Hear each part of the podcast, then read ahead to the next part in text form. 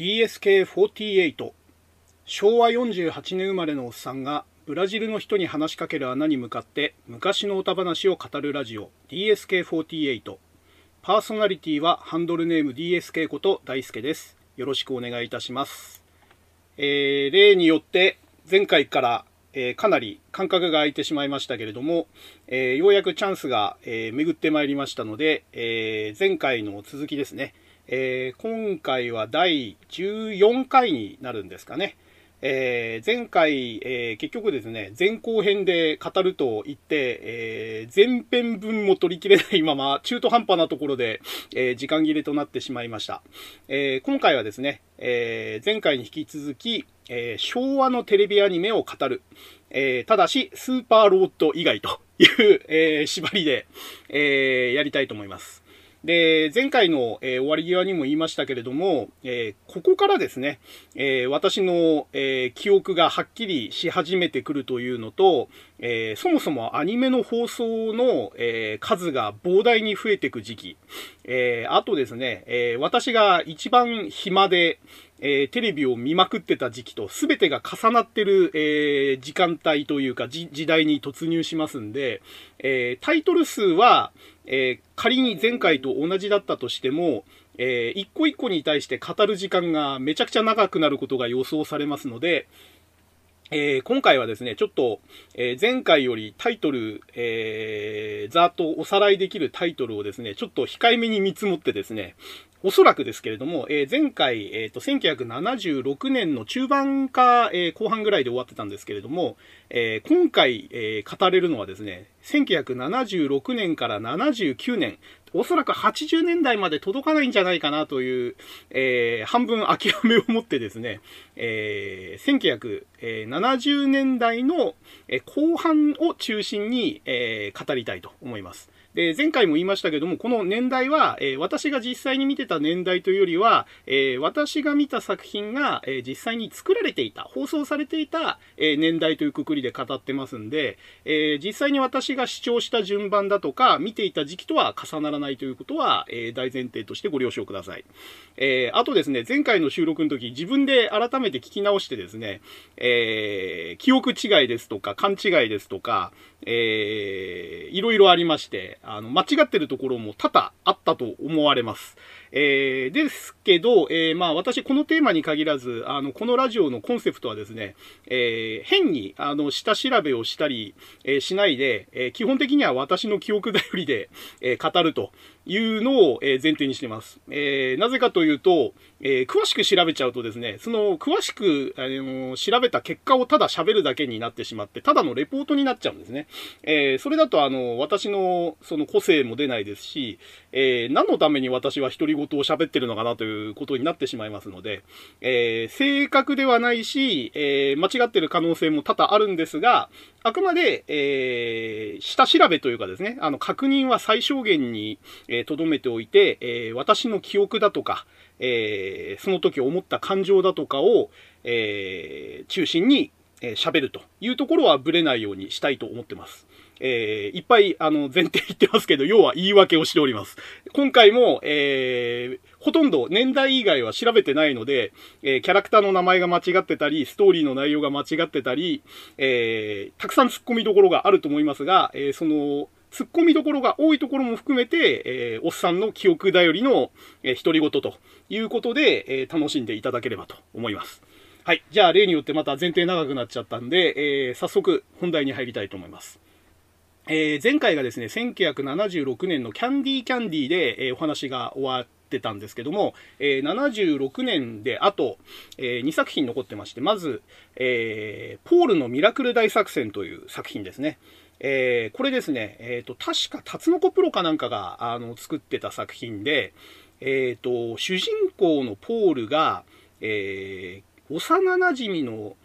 えーっとね、ニーナって女の子だったかな？に、あの、多分主題歌に僕のニーナを救い出すまでっていう歌詞があるんで、えーっと、確かニーナって名前だったと思うんですけども、その子が、えーっと、ベルトサタンっていう、なんか悪魔の親分みたいなのになんかこう、さらわれちゃうんですよね。なんでさらったのかっていう理由はちょっと覚えてないんですけども、で、そのさらわれた、えーニーナを救い出すために、えー助けに行くって話なんですけども、このベルトサタンっていうのが、あのー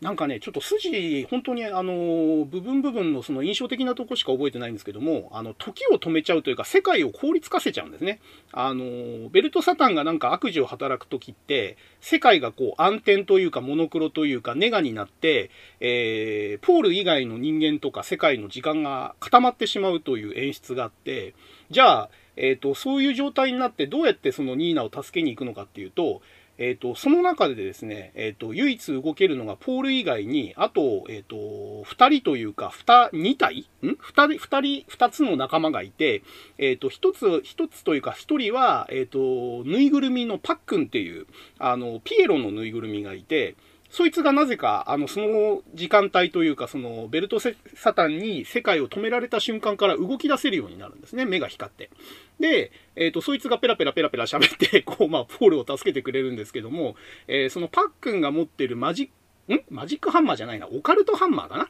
オカルトハンマーっていうそのトンカチみたいなハンマーで、えっ、ー、と、物を叩くといろいろこう、あの、支援ができるんですね。そのポールを助けることができる。で、えっ、ー、と、オカルトハンマーの一番の能力は、その空間を叩くと、えっ、ー、と、そのベルトサタンが、えっ、と、支配してる世界への扉が開くっていう能力があって、で、えっ、と、ポールと、えっ、と、なんだっけ、そのパックンは、その扉を通って、えっ、ー、と、そのベルトサタンの世界に行って、で、ニーナの手がかりを探しながら、その世界の人も救いつつ、えー、また世界、あの、時間切れになると、えっ、ー、と、なんかそのカラータイマーみたいなのがそのパックンの胸でピコピコピコピコ光って、戻らなきゃいけないっていうのがあって、いつもね、なんかあの、ニーナをあとちょっとで救い出せるとか、いい手がかりが見つかったってとこで、大体もう時間切れになって、またパックンがこう、空間を叩いて扉を出して、その扉をくぐって元の世界に戻るっていう筋が、毎回のパターンだったんですけども、えっ、ー、と、あとそのパックンのオカルトハンマーで、えっ、ー、と、ポールが持ってるそのヨーヨーを叩くと、例えばそのヨーヨーが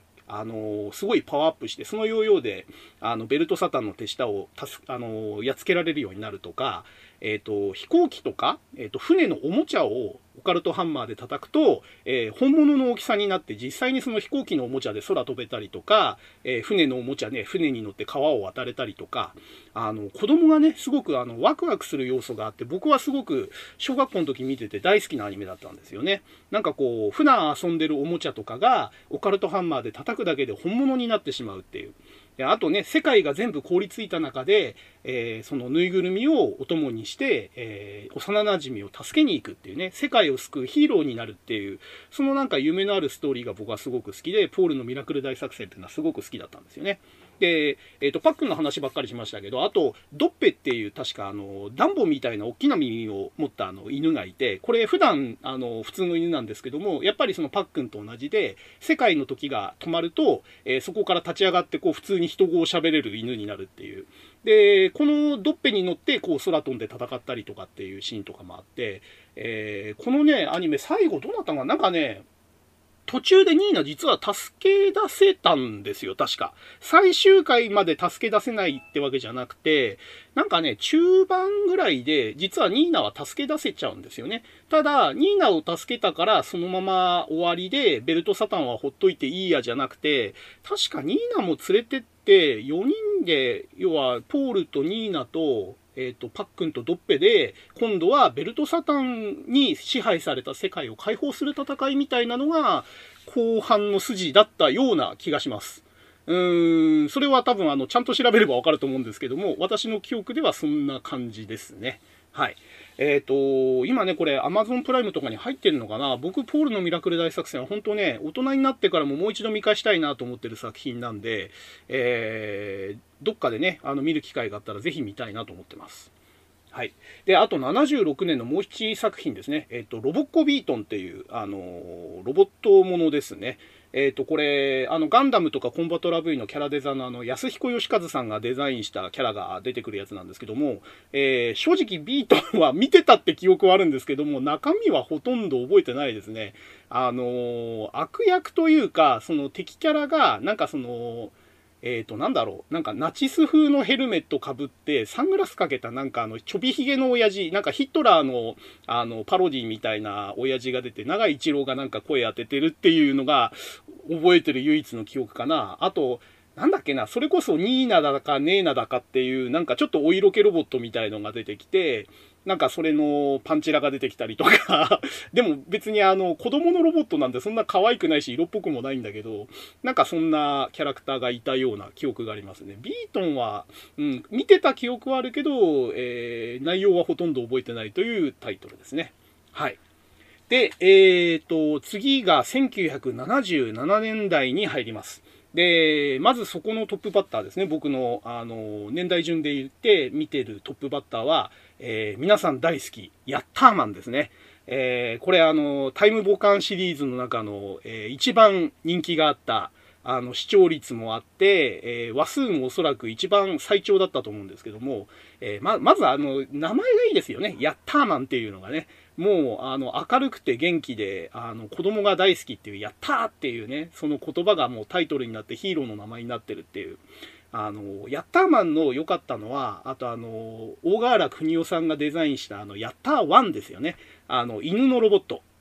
あれがですね、あの、後のボトムズの膠着みたいなの感じで、こう、前かがみになってこう、あの、ちびめかを口から出すんですよね。あのね、あのー、膠着ポーズみたいなのが僕好きで、あの、超合金持ってて、確かあのギミックあったんじゃないかな。あの、直立、二足直立してたヤッターワンがこう、前傾姿勢をとって、口を開けると中からはしごが出せて、まあ、アニメだとそこからチビメカが出てくるんですけども、えー、チビメカとかゾロメカって言ってたのかな。あのー、最後はね、あの、実はあのー、ヤッターワンとサンアークのメカが直接戦うんじゃなくて、なぜか代理戦争になるんですよね。お互いが、えっ、と、チビゾロメカっていう、その、ちっこくていっぱいいる、えロボット同士を戦わせるみたいな、あの、シチュエーションがあって、あれはね、どう、どういう発想でそうなったのかわかんないんですけどね、やっぱあの、直接、最初はね、直接戦ってんですよね。あの、ヤッターワンと相手のなんか泥棒メカとか、なんとかメカっていうのが、あの、必ず出てきて、そのロボット同士で最初は戦ってるんですけども、途中でなんかあの、ピンチになると、えっ、ー、と、ヤッターマン1号が、ヤッターワンメカの元だそれって言って、あの、後のあの、アンパンマンなんだっけ？あの、顔よあの、あなたの代わりの顔よそれ？みたいな 掛け声がそっくりなんですけど、あの、それで、なんかやったわにあの、メカの元っていう、あの、犬のほ、犬の大好きなその骨の餌っぽい形のパワーアップパーツを投げて、それを食べたヤッターワンがパワーアップして、なんだっけ？なんかあの、えっ、ー、と、聞いたとかってなんか言いながら、こう、興奮しただか聞いただか、なんだっけ？なんかそんなことを、えー、感想を言いつつ、なんかちびめか、今週のびっくりドッキリめか発信みたいな感じで、で、なんかファンファーレみたいのが鳴って、えー、口からこう、はしごが出て、そこからゾロメカが出てくるっていう、毎回お約束のパターンがあって、で、やった、やったワンのね、やっぱね、デザインが良かったんですよね。可愛いかっこいいというか、あの、消防士の、あの、格好してるんですけれども、あの、手回しでね、あの、さ、あの、消防車のサイレン鳴らしながら、あの、走るんですよね。で、ヤッターマン1号と2号は、その、両肩についてる、その、取っ手みたいなとこに捕まって、捕まり立ちをして乗るんですよね。あれがすごく僕は好きで、あの正面から見てね、えっ、ー、と、1号と2号がこう両脇にこう捕まり立ちをしながら走っていくっていうのがすごくね、シルエットがかっこよくて、ヤッターマンのデザインがやっぱりあの、ヤッターマンが成功した理由の一つじゃないかなと。で、やっぱりヤッターマンと言ったら外せないのはやっぱり3悪なんですよね。あの、タイムボカンシリーズの時からもちろん3悪っていたんですけども、えー、タイムボカンシリーズのマージョ、えっ、ー、と、悪さ、えっ、ー、と、なんだっけ、えっ、と、もう一個。えっ、ー、と、忘れちゃった、ど忘れちゃった。えっ、ー、と、その3人じゃなくて、えっ、ー、と、もう、ね、3悪と言ったらヤッターマンの3悪っていうイメージありますけど、ドロンジョ、ボヤッキー、トンズラーですよね。えこの3人っていうのがやっぱりもう、このシリーズ連連とつ、連綿と続くその3悪のイメージをもう決定づけたっていう意味で、えっ、と、すごい、あの、キャラが立ってたというかね。で、その、ゾロメカが出てくる前のファンファーレも、えー、いろんなパターンがあって、あと、豚もおだてりゃ木に登るも多分あの、このヤッターマンが初出なんですよね。あの、その辺のね、なんかあの、お約束ギャグとか、あの、その、タイムボカンシリーズを貫いていく、えー、お約束の流れとか、フレーズが、このヤッターマンで固まったっていう、えー、そういうすごい偉大な作品だと思いますね。で、あとヤ、ヤッターマンは、途中でヤッターマンがやられて、えっ、ー、と、ヤッターワン自体をパワーアップさせたのかな？えっ、ー、と、ヤッターキングっていうのが出てくるんですよね。ダックスフンド型の。で、さらに、あの、どんどんどんどんメカが増えてって、えっ、ー、と、ヤッターペリカンだとか、ヤッターアンコウだとか、えー、ヤッターパンダっていうのもいたかな？なんかね、あの動物系のロボットがどんどんどんどん増えてって、うん、なんかあれも、あの、途中までは面白かったんですけどね、あと、なんだっけ、あんまり僕好きじゃなかったんだけど、ヤッター横綱ってのもいましたよね。なんかあのー、ちっちゃいドラゴンみたいなやつ。なんか、トカゲなのかなあれ。なんか、とにかくね、あの、ヤッターキングとかヤッターペリカンアンコウぐらいまでギリギリついていけてたんですけど、パンダが出てきたり、横綱が出てきたあたりでちょっともうやりすぎかなっていう感じが僕はしてましたね。最後、あれなんだっけ、ドクロベイ様にドクロストーンを集めるのが目的で、集め切ったら確かなんかドクロベイの正体が宇宙人かなんかでみたいなオチだった気がするんですけど、まあね、あの、長いシリーズだったんで、ストーリーもよく覚えてないですけど、まあとにかくね、ヤッターマンはすごく、あのー、なんていうのかな、とんでもです、とんでもですけど、世界の歴史とかもちょっと絡んできたりとかして結構面白い作品だったので、これもね、あのー、今、うちの息子、小学生ですけど、見せたら結構ウケるんじゃないかなって思う、あの、ギャグもね、単純で繰り返しですけども面白いんで、またちょっとチャンスがあったら見たいなって、なんかこればっかりですね、やっぱ気に入った作品っていつになっても見返したいなって思うもんなんで、でも、ヤッターマンはね、本当にあの、タイムボカンシリーズの中では一番好きな作品なんで、あのー、ね、リメイクも2回ぐらいされてんのかな？あと実写版が出たりとか。うん、ヤッターマンは本当に、あのー、もう、僕の中ではフェイバリットの作品の一つなので、えー、まあ、これは語り始めると終わらないので、これぐらいにしましょう。すんごい長く喋っちゃったな。はい。で、次が、えっ、と、アライグマラスカルですね。えっ、ー、と、これも私あんまり語ることはないですね。確かに見てたんですけれども、まあ、この辺の世界名作劇場枠というか、あのなんつうのかな、真面目に作ってる作品って実はあんまり語るとこなくて面白くないんですよね。えっ、ー、と、せいぜいね、僕の弟がそのラスカルのぬいぐるみ赤ちゃんの頃に抱えててすっごく大事にしてたのを、なんか、あの、ポロッと落として、ドブかなんかに流しちゃって、それで大泣きしたっていうのを覚えてるぐらいかな。うん、ラスカルね、当時あの、アニメの人気というか、あの、ラスカル自体の人気がすごくて、ぬいぐるみがいっぱい売れたっていう印象が、あの、すごい強いアニメですね。はい。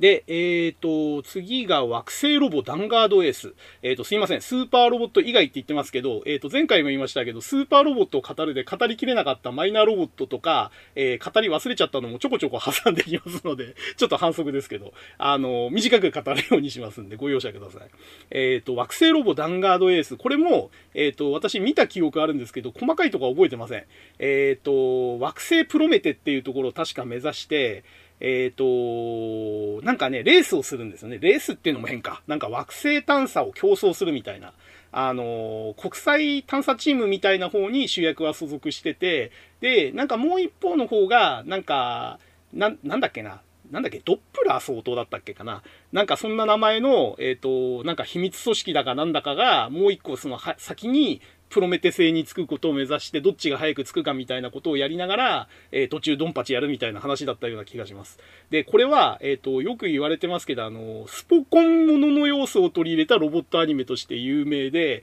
えっ、ー、と、最初の頃ダンガード S 出てこないというか変形しないんですよね。なんかひたすら、あの、変形に必要な訓練を、えー、する話が何話も続いて、一体これは 何のアニメなんだろうっていう思いを見てた時に、えー、覚えた記憶があります。えっ、と、確か、主人公の行方不明の親父が正体を隠して、えっ、ー、と、鉄仮面かなんかをつけて、キャプテンダンとかっていう名前で、えっ、ー、と、そのスポコンの師匠役をやるんですよね、コーチ役を。で、その、あの、すごいしごきに耐えるのが、えっ、ー、と、主人公っていう感じで、で、その主人公とそのダンがなんかその合体訓練みたいのを延々やるんですよね。で、やっと合体訓練が終わって、ダンガードエースになるみたいな話で、えー、だった気がします。で、えっ、ー、と、松本零士が一応原作で、キャラのデザインもちょっとそれっぽい感じだったんですけど、えっ、ー、と、僕はちゃんと見てないんですけど、原作漫画が輪をかけてすごくて、えっ、ー、と、実は巨大ロボットアニメの原案を引き受けたくせに、その松本零士は巨大ロボットアニメが大嫌いで、えっ、と、意地でもダンガードエースを出したくないということで、原作漫画確か全2巻って聞いてるんですけど、なんと、ダンガードエースはえっ、ー、と、最後の2巻の残り2ページぐらいに見開きで姿が出てきておしまいみたいな、なんかそんな、あの、話を聞いた記憶があります。えー、まあ、いろいろ、あの、ダンガードエースは、あの、突っ込みどころがあります。あの、なんだっけな、全長がね、確か当時で最大の、えっ、ー、と、何メートルだったかな ?200 メートルだったか300メートルだったか、えっ、ー、と、マジンガー Z が20メートルとか、えー、ゲッターロボ G が50メートルとかって時代に、えー、ダンガード S は確かね、200メートルぐらいあったんですよ。だから、もう、惑星ロボだから出かけりゃいいって感じですけど、200メートル以上あるロボットってどうなのっていう感じで、当時としてはもう破格の大きさですよね。あのー、マジンガー Z をこう、それこそ超合金ロボットみたいにこう手掴みできる大きさだったっていう、あのー、記憶ですね。はい。で、えっ、ー、と、次が、えー、超合体魔術ロボ銀ガイザー。えー、この辺からですね、あの、スーパーロボットバブルが始まって、えー、どこの番組というか放送局も必ず一つ以上は、スーパーロボットアニメを作る時代に突入してるんですけれども、えっ、ー、と、これはあの、私、神奈川テレビですね、40日あの、再放送で見た記憶があります。えー、銀ガイザーは、あの、佐々木勲さんが歌う主題歌はかっこいいんですけど、えー、ロボットがすごいヘンテコで、えー、っとね、なんだっけな、頂上スマッシュか。あの、必殺技で頂上スマッシュっていうあの、形態に変形して敵に突撃するんですけど、えー、とにかくね、トンチキな、あの、格好してたという記憶が、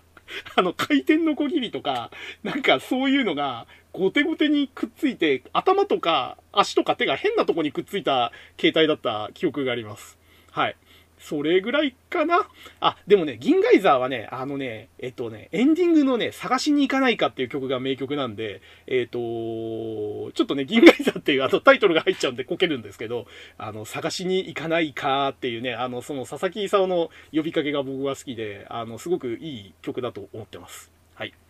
で、えー、次が、えー、氷河戦士ガイスラッガーですね。えー、これもね、あのー、主題歌とエンディングがすっごい僕大好きで、ガイスラッガー。えっ、ー、と、これはね、えっ、と、当時のテレビ朝日の、えー、午前中の再放送でやってたのかな？夏休みとかに。で、それを僕は見て、えっ、と、知ったんですけれども、えー、一言で言うと、えー、サイボーグ009の焼き直しですね、これ。で、えっ、と、出てくるキャラクターもなんとなくね、サイボーグ009のキャラクターに近いんですよ。あの、同じ原作石森章太郎さんなんで。で、えっ、ー、と、いつもね、あのー、なんだっけな、インベムだ。インベム。敵の、えっ、ー、と、インベムっていう、あの、円盤に、えっ、と、ソロン号っていうその主人公たちが乗ってる、えっ、と、機種にドリルがついてる戦闘機があって、えっ、ー、と、ソロン、ソロンアタックだかなんとかっていう攻撃で、要は、あの、化学忍法火の鳥とかと同じですけど、そのドリルを回転させて敵の円盤にドリルから突っ込んでいくんですよね。で、えっ、ー、と、ドリルを敵の円盤に突き刺すと、えっ、ー、と、ドリルの先がパカッと、こう、扉みたいになって開いて、そこから、あのー、なんだ、強化スーツを着たガイスラッガーの戦士たちが、こう、白兵戦を仕掛けるっていう、あの、アニメだった記憶がありますね。えー、毎回毎回そのパターンだったんじゃないかな。えっ、ー、と、なんか、途中の筋はあんま覚えてないですけど、最後のそのソロン、ソロン号で、えー、ドリルアタックをかけて、そこから白兵戦にやって、えー、終わりっていうパターンだった、え、記憶がありますね、ガイスラッガー。はい。結構、石ノ森作品ではこれマイナーな作品なんですかね。うん、なんかまあ009とキャラかぶってるっていうのと、そんなに多分放送回数ないんじゃないかな。僕もその夏休みの再放送たまたま見てなかったら多分知らない作品ですね。はい。え、ー、と、次が超人戦隊バラタック。えっ、ー、と、これもロボットアニメです。すいません。なんかこの、この、この年はあれですね、ロボットアニメ多いですね。えっ、ー、と、超人戦隊バラタックも僕は嫌いで、嫌いで出た、で、またディスリって言われちゃうかもしれないけど、僕はあんまり好きじゃなかったんですよ。なぜかっていうと、ロボットが超絶かっこ悪かったんですよ。あの、顔もダサいし、えっ、と、武器が、えっ、と、ドリルとハサミみたいな、要はゲッター2の、えー、ゲッター2を主人公にしたような格好してたんですけども、これがあのさっきの銀ガイザーみたいに、やっぱりなんかその体がバラバラになって、またその妙竹林な変形するんですよね。あの首が背中にくっついたみたいな変形して、えっ、ー、と、とにかくあの主人公がかっこ悪いっていう、主人公というか主人公ロボットですね。かっこ悪いっていう印象があって、えっ、ー、と、1回か2回見たとは思うんですけど、あまりの格好悪さに見なくなっちゃったっていう。えっ、ー、と、僕結構あの、ロボットの外見にはうるさくて、えっ、ー、と、この後もね、えっ、と、出てくるかどうかわかんないけど、うんと、なんだっけ、えっ、と、銀河旋風ブライガーとかね、あの、まず、基本的に口があるロボットダメなんですよ。人間みたいな口があるロボット。だから、ダンガード S もあんまり好きじゃなかったし、後で出てくるダイモスもあんまり僕好きじゃなかったんですよ。で、あと、えっ、ー、と、基本的に非人間型はあんまり好きじゃないんですよね。あの、ドリルがついてるとか、えっ、と、ハサミがついてるとか、あんまりそういうのは好きじゃなかったんですよね。うん。っていう、この2つの特徴を両方兼ね備えたバラタックは僕は好きじゃなかったという、えー、お話です。はい。で、えっ、ー、と、次が一発カンタ君ですね。えっ、ー、と、これは、えっ、ー、と、家族が、えっ、と、9人、9人というか子供が9人、9人兄弟で、で、お母さんがね、あの、肝玉母さんみたいな、あの、太ったお母さんがいて、そのお母さんが監督をやって、えー、兄弟9人で、えっ、と、野球チームを作って、少年野球をやるっていう、えほのぼのファミリー野球アニメだった記憶があります。えっ、と、これね、これもだから、あの、内容はさっぱり覚えてないんですけども、再放送をね、2回か3回やってて、それいずれもなんとなくダラダラ見てたんで、えっ、ー、と、覚えてますね。はい。えっ、ー、と、一発カンタ君はあと主題歌とエンディングかな、やっぱり。うん。やっぱりなんかあの、アニメの内容覚えてなくても、歌って結構覚えてるもんで、あのー、一発カンタ君のえあのアニメとエンディングも大体今もう、あの、空で歌えるかなっていうぐらいは覚えてますね。はい。カンタ君はこんなもんかな？はい。で、えっ、ー、と、あと、新巨人の星ですね。えっ、ー、と、これもね、えっ、ー、と、見た記憶はあるんですけど、もともとあんまり巨人の星自体が好きじゃなかった上に、新巨人の星ってあの、もう、あの、星ヒューマも花形満ももう完全に大人になっちゃって、リアル路線になっちゃったんですよね、絵がね。あの、八頭身とまではいかないけど、要は頭身も上がっちゃってるし、顔つきももうおっさんというかおじさんになっちゃってるんで、えっ、と、僕は新巨人の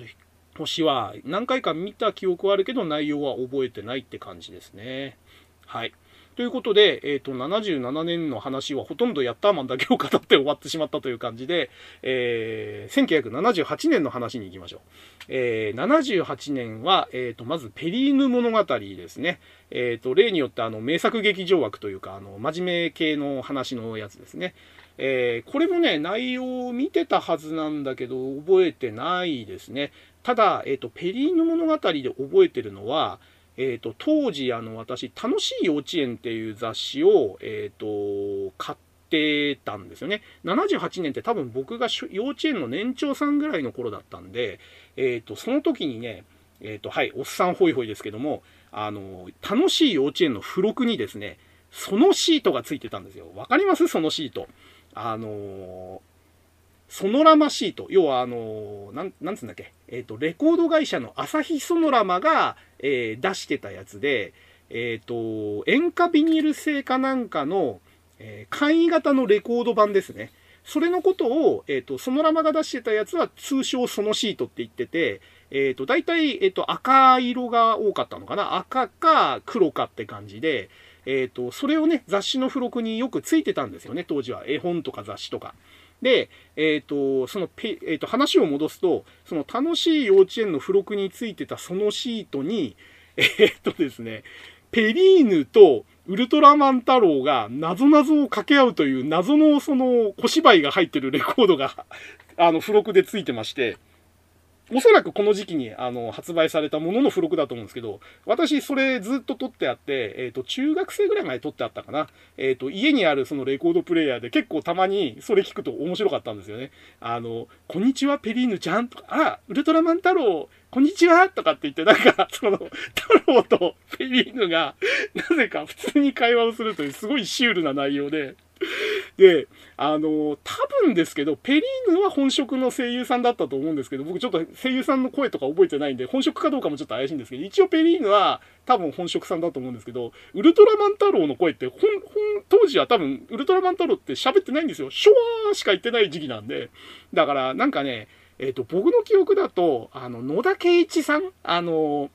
えっ、ー、と、グレートマジンガーの、えー、剣哲也の声だとか、あの、一休さんの新右衛門さんの声やってたあの人ですね。あの、銀河英雄伝説で言うとあの、ビッテンフェルトです。あの、かっこいい声の人が、えっ、ー、と、確かウルトラマン太郎役の声で、えっ、ー、と、そのレコードには出てた気がするんですけど、えっ、ー、と、そのペリーヌと、えー、ウルトラマン太郎がなぜかお互いになぞなぞを出し合って、ん？何かな？とかって言いながら野田健一がこう、あの、あの声で、そういうやりとりをするっていうね、そのシュールさがすっごく面白くて、僕結構そのレコード聞いてたんで、あの、ペリーヌ物語の思い出って実はその、そのシートの、あの、なぞなぞのやりとりが一番残ってるというわけのわかんない、あの、話です。アニメにはほとんど触れられません。僕の中のペリーヌ物語は、その謎々をウルトラマン太郎とやってたペリーヌっていう印象だけですね。はい。すいません。なんかアニメの話は全然できません。これに関しては。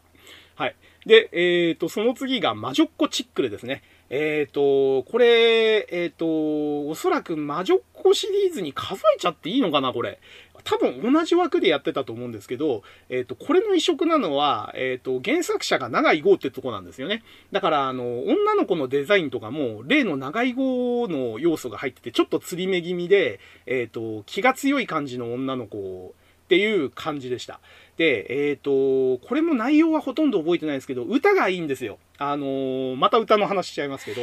えっ、ー、と、魔女っ子チックルはね、えっ、ー、と、堀江光子さんが、えっ、ー、と、主題歌とエンディング歌ってて、えっ、と、なんだっけ、えっ、と、なんか、なんだっけな、なんか呪文？えっ、と、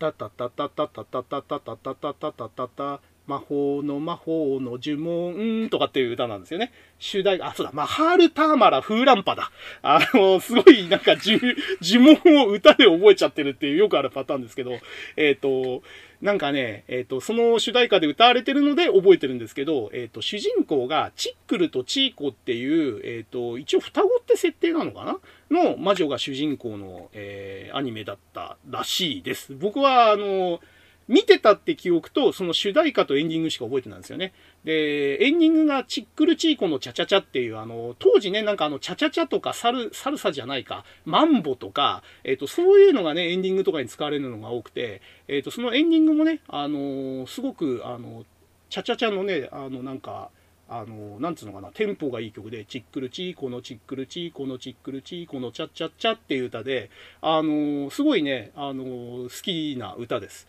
あの、たまに、あの、僕のアニソンライブラリーから引っ張り出して、えー、聞くこともある曲ですね。はい。マジョッコチクロはそんぐらいしか語れないかな。歌、歌が大好きっていうとこだけですね。はい。で、えっ、ー、と、次ですね。これ、あの、当時すごく人気があって、水木一郎の曲で一番売れた曲だって話を聞いたような気がしますね。えっ、ー、と、宇宙海賊キャプテンハーロックですね。えっ、ー、と、これあのー、これの前にね、あの、やってたあの、宇宙戦艦ヤマトが大ヒットしてるところに、えー、さらに松本零士原作のアニメとして大ヒットしたっていうんで、えー、有名な作品ですね。えっ、ー、と、原作とちょっと内容が違うって話も聞いたことありますけど、えっ、ー、と、アニメ版は確かあの、マゾーンっていう、あの、植物から進化した女だけの種族を相手に、えっ、ー、と、なんか地球を守るために戦うみたいな。だちょっとあの、松本零士本人が思考してた、そのキャプテンハーロックの話とはかなり、えっ、ー、と、方向性変えられてたというか、えー、本来宇宙海賊であるハーロックがそんなことするかみたいな、あの、筋立てだったような気がしますね。で、確かアニメオリジナルのキャラクターで、眉っていうなんかその、親友の忘れがたみだかなんだかの女の子を守るためっていう理由をつけてたんですけども、またそれがちょっとなんかハーロックのキャラと合わないなーって思ってて、ちょっと僕は、うん、キャプテンハーロックはあんまり好きじゃなかったかな。宇宙戦艦ヤマトみたいにね、あのもう完全に最初から戦艦で宇宙戦闘するっていう話じゃなくて、なんかちょっとまだるっこしいっていうか、あの、アルカディア号もかっこいいっちゃかっこいいんですけど、なんかちょっと、あの、戦闘するのにも中途半端みたいな装備で、なんかあんまり、あの、僕としてはハーロックはあまり好きじゃなかったかな。ただ、えっ、ー、と、ハーロックの声をやってたね、あの、井上真紀夫さんがかっこいいんですよね。あの、石川五右衛門の声もやってましたけど、えー、先日ね、あの、残念ながらお亡くなりになられてしまって、本当残念なんですけれども、あの、スレッガーのね、声とかもやってましたよね、映画版のね。あの、井上真紀夫さんのね、この演じるハーロックが本当にかっこよくてね、あの、ハーロックというアニメはあんまり好きじゃなかったけど、ハーロックというキャラクターは、えっ、ー、と、僕はすごく、あの、声も含めて好きでしたね。で、えっと、さっきちょっとあの冒頭で触れましたけども、えっ、と、確かね、水木一郎で一番売れたんだか二番目に売れたかって当時言ってたのが、そのキャプテンハーロックの主題歌。あの、宇宙の海はってやつですよね。で、えっ、と、その主題歌もいいんですけど、エンディングも良かったんですよね。あの、僕、どっちかっていうと、あの、ハーロックはエンディングのが好きですね。えっ、と、なんだっけ。君が気に入ったなら、この船に乗れってやつですね。あのこれは、あの、なんていうのかな。あの、ハーロックっていうかあの言葉は一言も出てこないんですけど、あの、歌詞がね、すごくあの、ハーロックっぽいっていうか、あのー、いい曲だなと思います。はい。キャプテンハーロックのあの主題歌とエンディングは本当にね、あの、カラオケで歌うとすっごく気分よく歌える曲なんで、あの、アニソン好きの人はぜひ、あの、聴いてみてというか、歌ってみてほしいなと思います。で、えっ、ー、と、78年で、えっ、ー、と、出てくるのあとは、東証ダイモスですね。えっ、ー、と、さっき私が嫌いだって言ってた、あの、ロボットアニメですね。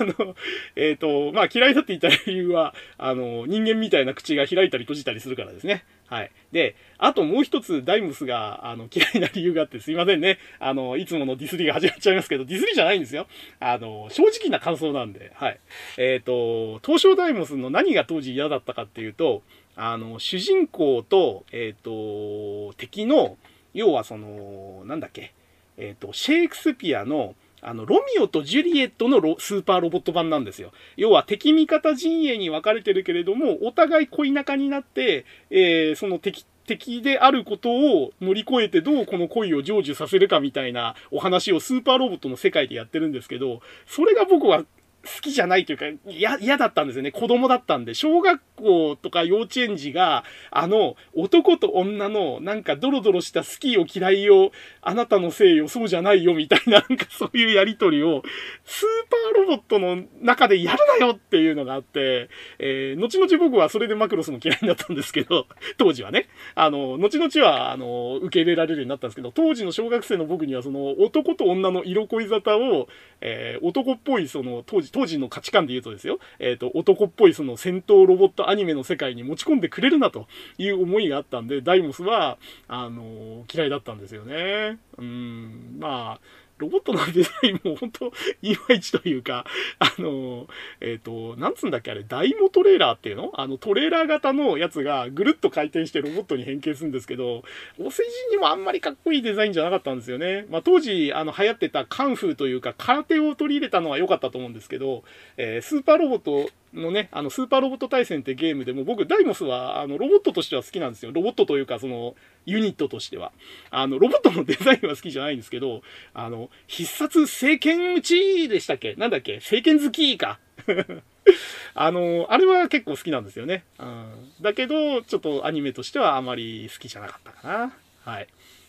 で、えっ、ー、とね、この78年っていう年は、松本零士が本当当たり年で、えっ、ー、と、SF 最遊記、スタージンガーっていうアニメもやってるんですね。で、これの原作も松本零士がやってて、本当あの、この前の77年のダンガードエースあたりから、もうずっと松本零士のアニメが続いてるんですよね。で、この SF 最遊記、スタージンガーっていうのは、要はあの、最遊記を、えっ、ー、と、まあ、タイトル通り SF の舞台でやっちゃおうってことで、えっ、と、はい、えっ、と、主題歌で思い出しましょう。えー、じゃんじゃんやろうぜ、ジャンクーゴ。えー、ジャンクーゴっていう、えー、その悟空の文字りキャラですね。えっ、ー、と、これが主人公。で、どんどん行こうぜ、ドンハッカー。はい。これが、えっ、ー、と、八海の、えー、文字りキャラですね。で、さあさあ頑張れ、さあ上五ですよ。これが佐護城の文字りキャラということで、えっ、と、この三人が、えっ、と、オーロラ姫っていう、あのえっ、ー、と、なんだ、三蔵法師に、えっ、ー、と、なぞらえたお姫様を、えー、守りながら、えっ、と、宇宙を旅していくっていう、えー、最遊記そのまんまのお話という感じですね。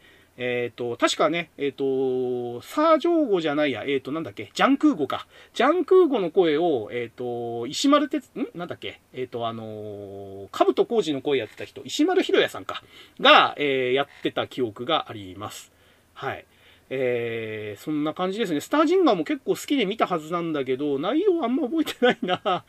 の、エンディングのあの、姫のためならっていうのはすごいなんか印象に残ってますけどね。あんまり歌うと、あの、ジャスラックに怒られちゃうんで、あれ、この辺にしときますけども。はい。で、えー、あと78年、あの、僕がずっと、えっ、ー、と、小学校の時好きで見てたやつが、えっ、ー、と、漫画初めて物語ですね。えっ、と、これ、TBS でやってた、えっ、と、いろんなものの初めてをアニメで見せるっていう、あの、お話で、えっ、と、偉人が出てきたりとかね、発明が出てきたりとかね、えっ、と、そのカレンダーがいつできたかとかね、なんかそういうその起源とか、あのー、発明とか、えっ、ー、と、学説とか、そういうのが初めてを、えー、いろんなアニメで見せるというやつで、えっ、と、すごく僕大好きでよく見てましたね。これ結構ロングランだったんじゃないかな。78年、要は僕が小学校入学前にスタートしてるんですけど、えっ、と、その後ね、漫画なるほど物語とか、漫画どうして物語とか、タイトルを変えて、えっ、と、似たようなそのコンセプトのシリーズがずっと続いてた記憶がありますね。確か小学校、4、5年くらいまで続いたから、3、5年くらい続いてたんですかね、このシリーズ枠は。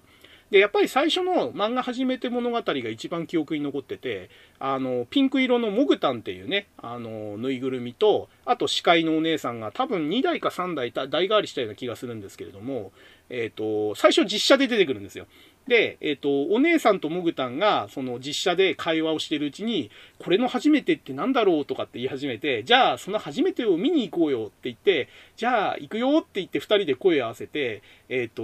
呪文が、えっ、と、くるくるバビンチョパペッピポ、ヒヤヒヤドキンチョのモーグタンとかっていう、えっ、ー、と、確か、確か、あの、僕大好きだったんで、この呪文何回も言ってたんで、多分覚えてるんですけど、えっ、ー、と、間違いがなければ今の呪文で、えっ、ー、と、モグタンが、こう、なんつうのかな、タイムスリップみたいな、えっ、と、アニメに切り替わったところから、えっ、と、アニメパートに変わると。で、お姉さんももぐたんもアニメになって、えー、アニメでその疑問に思ったことの世界に行って、えっ、と、あ、初めてって、これの初めてってこういう話だったんだね、とかって分かったところで、じゃあそろそろ戻ろうか、とかって言って、戻るよって言って、ポンって言って、えっ、ー、と、実写に切り替わると、二人で、ただいまっととかって言いながら実写パートに戻って、えー、よかったね、みたいな話をしておしまいっていう、あの、非常にあの、教育的な面でも、あの、エンターテインメントって面で見ても優れた、あの、まあ、反実写、反アニメだったと思います。で、えっ、ー、と、僕の記憶では、この漫画初めて物語のナレーションをやってたのが、えっ、ー、と、当時 TBS の名物アナウンサーだったロンおじさんだったんですよね。えっ、ー、と、ロンおじさんとかロングおじさんって言われてたおじさんで、当時ももうすでに50代とかだったのかな。あの、結構なおじいさんのアナウンサーでしたけども、え、ー、と、確かね、え、ー、と、初めて物語のナレーション以外も、えっ、と、本人が、えっ、と、メインの枠を持ってたはずですね。えっ、とね、なんだっけな。なんか、ロンちゃんのなんとか情報局とか、っていう、なんか夕方の5分だか10分の枠持ってたような気がしますね。あの、そのロン、ロンゴおじさん僕結構好きで、えっ、ー、と、顔出しもね、あのちょっと漫画初めて物語の方か、その、えっ、ー、と、なんとか情報局の方だったか忘れちゃいましたけども、ロンゴおじさんが結構顔出しで喋ったりとかしてて、僕はすごくあの、ロングおじさん、あの、好きだったので、この初めて物語とセットで、なんとなくあの、TBS のイメージは初めて物語とロングおじさんっていうのが、えっ、ー、と、当時の僕のイメージでした。はい。で、えっ、ー、と、これですね、次。あのー、この企画というか テーマの元になった方がリクエストしてたやつですね。あの、銀河鉄道39ですね。はい。やっと、あの、リクエストに出てきたタイトルが 出てきたって感じですね。えっ、ー、と、さっきからね、言ってますけど、この年代、ほんと松本零士強くて、えっ、と、この年だけでキャプテンハーロックとスタージンガーと39がね、あの始まってるということで、もう松本零士ウハウハだった時代ですね。で、銀河鉄道39といえばね、もう、皆さんご存知のあの、メーテルと鉄郎の名コンビですよね。あのー、単純なバディものとも違う、その、なんていうんですかね、関係性というんですかね。あの、母性を感じさせつつも、えー、謎めいた怪しげな色気を持つ謎の女メーテルと、えー、その女性を母としても恋人としても、えー、姉のような存在としても慕いつつ、えー、守られつつも守りつつみたいな微妙なその距離感というか関係性を持ってる鉄郎少年っていうね。あの、このね、二人の物語にしたっていうのは、あの、松本零士の天才性というかね、うん、なんかあの、類似作品がほとんど僕は思い浮かばないんですよね。あのー、こういう関係性を作るときって、えっ、ー、と、大体、年上の男の戦士が年下の少女を守るみたいなパターンになりがちなんですけど、39は強い、強いんですよね、メーテル実は。あの、強いんだけども、どこかこう、ちょっと儚げというか、あの、時折弱みを見せるそのメーテルと、えー、普段は頼りにならなそうに見えるんだけども、実は強い鉄郎少年みたいなね。このね、絶妙なその二人の関係性で見せる39という物語はすごく僕は、あの、いい関係性のアニメだなと思いますね。で、39自体が、えっ、ー、と、その鉄道をね、舞台にして宇宙を、えー、旅して回る。それもね、蒸気機関車で回るっていう、その、なんか、あの、テーマというか、舞台設定がすごい上手だなと思いますね。だからその舞台設定を活かして、えー、一息一息、停車駅ごとに、えー、全く違う星と世界に、えー、停車して、そこで冒険をして、終わったらまた次の駅へ行くっていうね。で、だんだんだんだんその一息一息通過していくごとに、えー、鉄郎が目指してる機械になれる星、機械人間の体をくれる星に、えー、行くと。いうこの筋立てがね、すごいワクワクさせるというか、あの、話は一話完結で進めつつ、えー、着実に、えー、大きな目的にも近づいていくっていうね、この優れたあの構造の作品だと思いますね。で、39はね、あの、例によってやっぱりあの主題歌とエンディングが良くてですね、あの、合唱曲とかにもなって、私、あの、中学かなんかの合唱コンクールで確か、あの、39を歌ったと思いますね。旅立ちっていう、あの、タイトルで、あの、39の曲は合唱曲化されてて、えっ、ー、と、それを歌った記憶がありますね。はい。39もね、またこれ、あの、ちょっと単体テーマで語れるぐらいの、あの、素晴らしい作品なので、えっ、ー、と、ここで語りきっちゃうとね、あの、これだけでも今回終わっちゃうんで、39はこの辺にしときます。あ、あと一言だけ語っとくかな。あの、やっぱり車掌さんの、あの、存在は欠かせないと思うんですよね。あの、肝月金田さんの、えっ、ー、と、車掌さんですよね。あの車掌さんがまたね、いいキャラ出してんですよね。普段はあの、ルールルール言ってんですけど、えっ、ー、と、時々温情を見せてですね、あの、あと10分だけ待ちますとかってね、あの、規則違反をしたら原発だぞみたいなことを、あの、何でしたっけ、銀河鉄道管理局から言われても、あの、メーテルとその鉄道のために体張ったりするんですよね。あの、その辺のね、あの、車掌さんのその、正体が不明なんですけども、あの、時折見せる人間らしさというかね、あの、人情味っていうのも、あの、39にいい味を添えてた、あの、名キャラだと思いますね。はい。で、えっ、ー、と、78年のリスト、私が見たリストの中で最後になるのが、キャプテンフューチャーですね。えっ、ー、と、これ NHK のアニメ枠で、えっ、ー、と、私見たんですけども、多分名探偵、名探偵じゃねえよ。未来少年だよ。えっ、と、未来少年コナンと同じ枠の、えアニメだったのかな。うん。僕のでも意識の中では名探、あれ、名探偵じゃねっつの。未来少年コナンは、えっ、と、実は見てないんですよ。あのー、まだちょっと幼すぎたというか、あのー、多分その時間帯に起きてなかったのかもしれないし、テレビをつける習慣がなかったのかもしれないですけども、えっ、と、NHK のアニメで最初に印象に残ってるのはこのキャプテンフューチャーなんですよね。で、えー、なんだっけ、えっ、と、時は未来、場所は宇宙とかっていう、あの、ナレーションで始まるやつで、えっ、と、当時のね、あの、主題歌が僕、やっぱりこれ大好きで、えっ、ー、と、子供の頃は空を飛べたよってやつですよね。えっと、夢の船乗りっていう歌かな。で、えっと、これね、実は僕も後から知ったんですけど、えっと、歌手が2バージョンあって、えっと、なんだっけ。えっ、と、名前忘れちゃった。えっ、と、前半と後半で歌手、歌手が違って、えっ、ー、と、マサ斎藤じゃなくてなんだっけ？えっと、ヒデ、ヒデユウキだ、ヒデユウキ。マサ斎藤はプロレスラーだよ。えっと、ヒデユウキが歌ってるのが、あの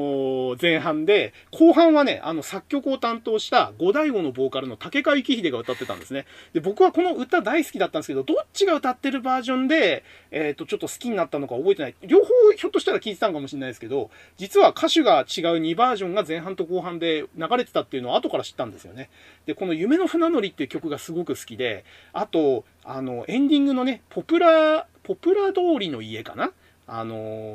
ー、これもね、すっごくいい曲で、あのー、キャプテンフューチャーね、えー、半分以上私歌が好きで見てたようなもんですね。で、キャプテンフューチャーがおそらく、えっ、ー、と、スーパーロボット系以外で初めてちゃんとした本格的な SF アニメとして見たもので、えっ、ー、と、僕の SF イメージっていうのは、このキャプテンフューチャーで、えー、ベースが作られたりというか、えっ、と、基本になったという感じが、えしています。で、この時に見た印象で、その、オッオットーとグラッグとキャプテンフューチャーっていうこの3人の、えー、話っていうのが印象に残ってて、えー、大学生ぐらいの時でしたかね、えっ、ー、と、原作小説に手を出して、えー、キャプテンフューチャーシリーズっていうあの文庫本があのあったので、見たんですけども、何せキャプテンフューチャーシリーズってあれ戦前かなんかに書かれてるんですよね、小説が。そんなに古いもんだと思ってなかったんで、アニメとのギャップにちょっとびっくりしちゃって、えっ、ー、と、アニメの方はやっぱりかなりその当時のその78年ぐらいの、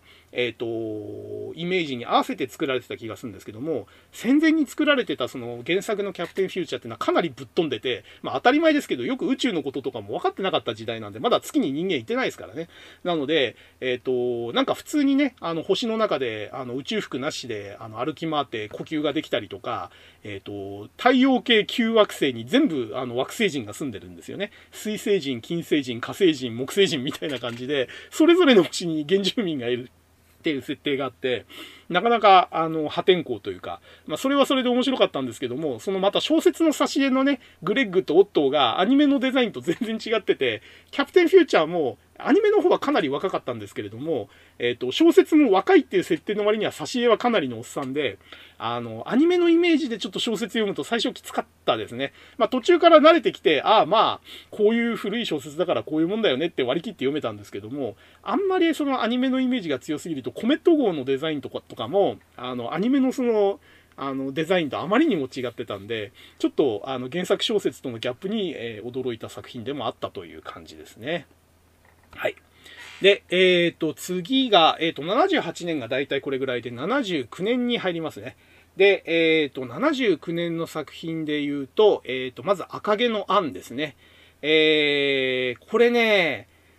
えー、これもですね、私実は、あの、まともに見てないですね。名作劇場枠でちゃんと見たのって実は数えるほどしかなくて、あの、結局あれって毎回ちゃんと見てないと筋が追えなくなっちゃうんですよね。あの、追えなくはないんだけど、あの、前回のエピソードをもとに語ってたりとか、その数話前の話の続きだったりとかすることが結構多くて、なので、赤毛のアンは、あとね、あの、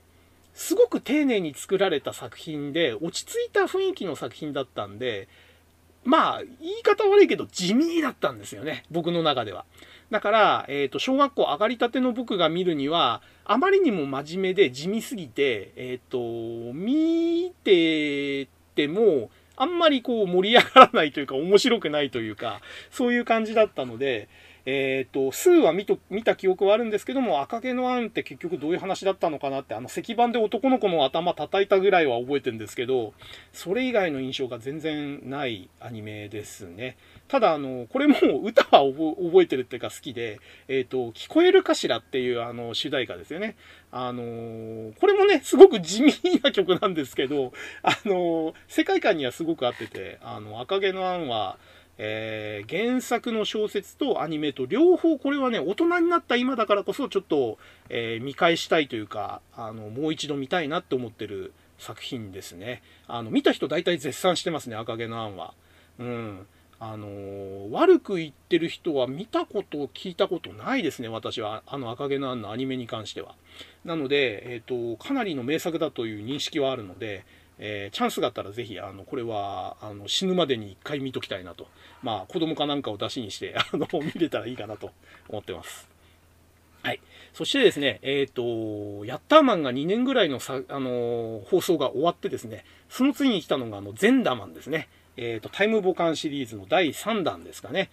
えー、ゼンダマンはね、やっぱりね、あまりにも偉大すぎる前作のヤッターマンのすぐ後の作品ということで、えー、これはちょっとね、あんまり、あのー、実はタイムボカンシリーズの中では影が、僕の中では薄い作品ですね。あのー、一番もちろん影が薄いって、あの、初期のね、その昭和に放送されたタイムボカンシリーズで、えー、一番印象が薄いっていうのはもうぶっちぎりでいただきマンなんですけど、えー、僕の中ではね、いただきマンの次ぐらいに印象が薄い作品ですね。えっ、ー、と、主人公のね、ゼンダライオンっていうのが、主人公メカのね、ゼンダライオンっていうのが、ちょっとヤッター1の2番戦時っぽい、あの、デザインだったのと、あと、あれですよね。あのー、主題歌歌ってる、また名前が出てこないんだけど、えっ、ー、と、主題歌歌ってる人が声優もこの時始めたのかなで、ゼンダライオンの声をやってたんだか、ゼンダライオンが、その、えっ、ー、と、タイムスリップをしてるんだから、その動いてる時に歌歌うっていうそのシチュエーションがあって、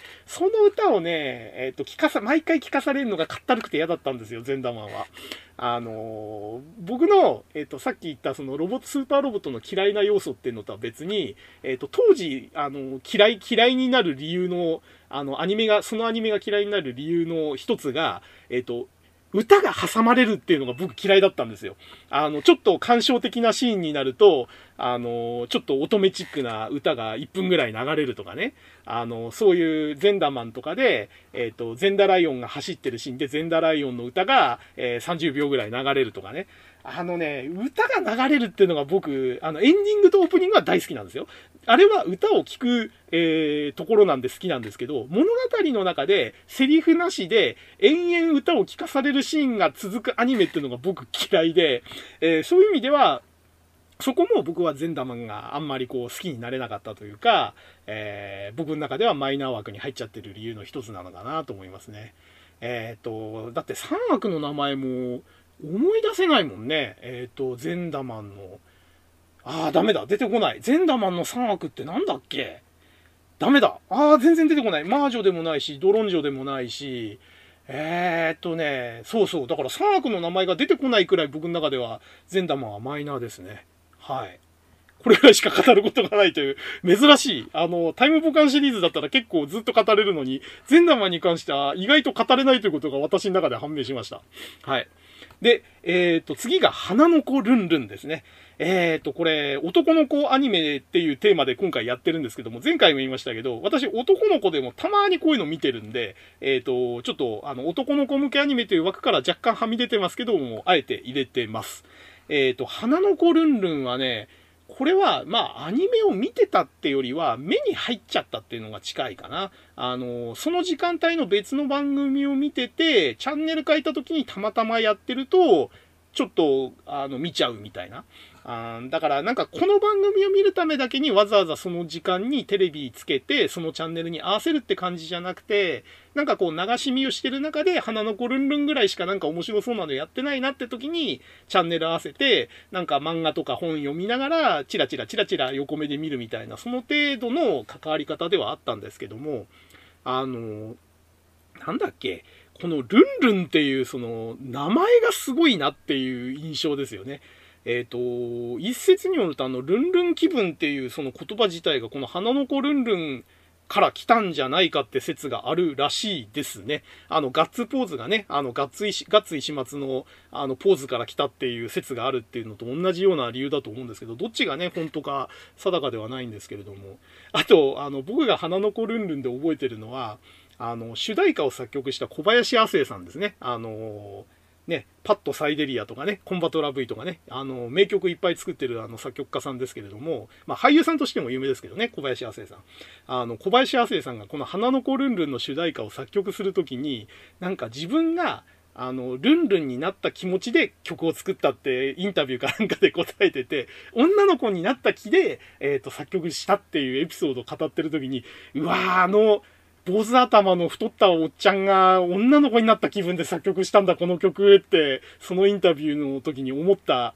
あの、記憶がある、ありますね。まあ、ルンルンの歌もなかなかすごいですかね。ルルルンルンルンっていう、あの、ハミングから始まるやつで、あの、でもね、曲自体はやっぱりあの、小林康生さんのすごい、あの、聴きやすいメロディーで、いい曲なんで。で、エンディングがね、確かあの、小林康生さん自分で歌ってんですよね。なんかあの、ちっちゃい女の子と掛け合いをしながら歌う歌で、えっ、ー、と、なんだっけ、女の子って大変なのよって女の子が歌うと、小林亜生が、そう？とかって聞き返すっていうね。なんかそういう、あの、当時、なんかすごく違和感があって、で、最後になんかあの、ルンルンルン気になるなんてとかってところを二人でなんか声合わせて合唱するんですけど、小林亜生って作曲の才能はあるんですけど、正直歌はあんまり上手じゃないんで、あの、すごくそういう意味でも面白いエンディングだったなっていう。記憶がありますね。はい。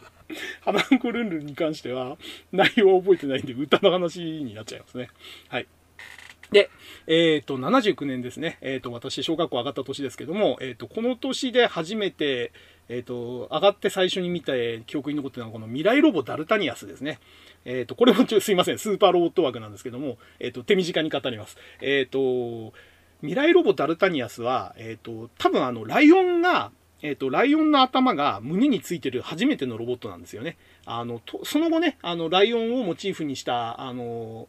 ものが胸についてるっていうロボットはいっぱい出てくるんですけども、それの多分元祖なんですよね。で、えっ、ー、と、なんかね、あの、もう異星人に支配されちゃってるところの廃墟になったその地球かなんかが舞台で、えっ、ー、と、そこからこう反抗作戦をやっていくみたいな、えー、筋だった、え記憶があります。えーダルタニアスはね、えっ、と、主題歌はやっぱり堀江光子さんが歌ってて、えっ、と、すごくね、この主題歌も僕大好きで、えっ、と、ミロ銀河の張ってからやってきた。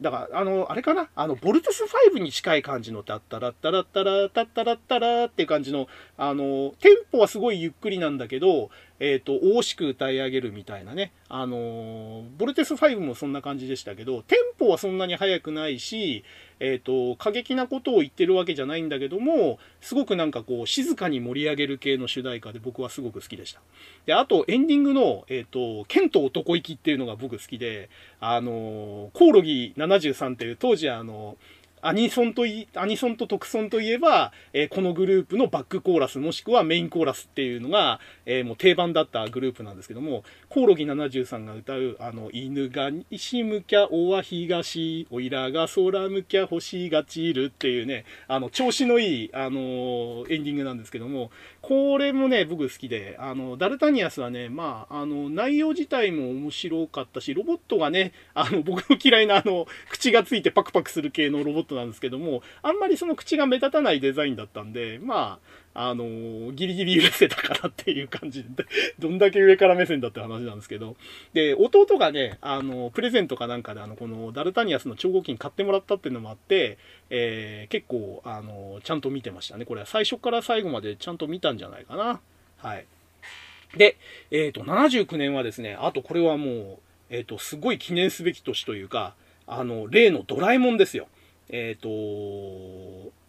僕のドラえもんが、あの、あの、4ちゃんの、えっ、ー、と、ドラえもんじゃない方の、あの、10ちゃんのあんなこといいなの方のドラえもんですね。これが始まった年なんですよね。えっ、ー、と、僕も調べてみてちょっとびっくりしたんですけど、小学校僕が上がった年にあのアニメは始まったんですね。うん。まあ、ドラえもんについてはね、もう今更僕が何語るでもないし、まあ、あの、声優も絵柄もガラッと変わっちゃったドラえもんですけども、一応、この79年から途切れることなく、えっ、ー、と、未だに続いてるアニメなんで、もう30年になるんですかね。えー、すごい、30年、40年か。40年続いてるっていうすごいアニメなんで、まあ、今更これは語ることはないかなと。まあ、語るとしたらドラえもんテーマ、単体テーマで語るような、えー、内容なんで、ここは割愛します。はい。で、えっ、ー、と、79年はですね、あとあの、記念すべきあれですね、ウルトラマンの復活の年ですね。で、復活の仕方がちょっとひねくれてて、えっ、ー、と、特撮で復活したんじゃなくて、アニメブームに乗ってアニメーションでウルトラマンをやるという、ザ・ウルトラマンというあの番組ですね。で、これがですね、えっ、ー、と、まあ、初代のウルトラマンの、えー、話というか、えっ、と、キャラクターをベースにしてアニメにしたっていう感じで、えっ、と、声が、え、ー、と、富、富山圭さんが、え、ー、と、主人公の光長一郎をやってて、え、ー、と、なんか星型の、えっ、と、ペン、ペンダントじゃなくて、なんつうのかな、星型の、そのなんか、アイテムを額に当てることによってウルトラマンに変身するっていう。で、当時のコンセプトとしては、特撮ではできないデザインとか大胆な動きをアニメならではの魅力で、えっ、ー、と、ウルトラマンとして伝えるっていうのがコンセプトだったらしくて、えー、いろいろなんかチャレンジャブルなことをやってた、えー、ウルトラマンでしたね。で、前半と後半でガラッと変わって、えっ、ー、と、後半はね、なんか宇宙戦争みたいな話になってくんですよね。えっ、ー、と、地球から飛び出して、えっ、ー、と、そのザ・ウルトラマンと呼ばれてたあの、ウルトラマン・ジョーニアスっていう、えウルトラマンの故郷である、えっ、と、彼はね、あの、光の国の M78 星の出身じゃなくて、U40 っていう、あの、国の出身なんですけど、えっ、と、その U40 に攻め込んでくる敵の軍団を阻止するために、地球から U40 に向けて発進して、で、U40 のその友軍と合流するんですよね。で、えっ、と、多分、特撮のウルトラマンではずっとなかった、あの、要は大軍のウルトラマンがいるというのを初めて提示したのがこのザ・ウルトラマンだったという気がしますね。えっ、ー、と、宇宙戦艦みたいのに大量のウルトラマンが乗り込んでて、で、ウルトラマン・ジョーニアスと、主人公のウルトラマン・ジョーニアスと互角の、えー、実力を持つ、えー、ロトとか、えっ、と、なんつったっけな、なんとかっていう、その、なんか同格の戦士が出てくるんですよね。あの、なんか、あの、複数のウルトラマンが同時に出てきたりとか、あのなんていうのかな、味方というか、その出身の国のウルトラマンが大量に出てくるっていうのも、このザ・ウルトラマンが初めてだったと思います。で、えっ、ー、と、例によってですね、ザ・ウルトラマンは、あの、主題歌とエンディングがかっこよくてですね、佐々木勲さんが歌い上げる、あの、誰もが知ってる、ウルトラの戦士っていうあの、主題歌と、えっ、ー、と、ひた走る、ひた走る愛の勇者たちっていうエンディングですね。あの、この、あの、オープニングとエンディングはすごく、あの、大好きで、ザ・ウルトラマンは、えー、その、なんていうのかな、特撮ではできなかったアニメならではのダイナミックな展開と、え、ー、と、その、ウルトラマンの時にはなかった、そのアニメチックな方によった佐々木勲さんの、えー、主題歌とエンディングというところがすごく、あの、エポックメイキングというか、あのウルトラマンの中でも異色な感じの作品になってるなと思いますね。で、あと当時聞いた話だと、当時というか後に聞いた話かな。あの、その後半の、えっ、ー、と、ウルトラの戦士の人間体のデザインがですね、妙になんか松本零士チックなんですよね。あの、聞いたところだと、その39とかハーロックとかのヒットを受けて、キャラクターデザインは松本零士にかなり寄せてやったと。だから、あの、ジョーニアスの妹かなんかで、アミアっていう女の子が出てくるんですけども、その女の子がなんかあの、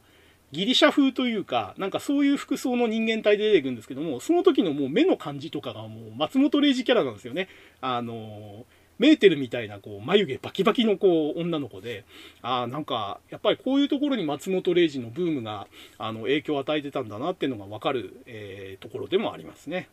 はい。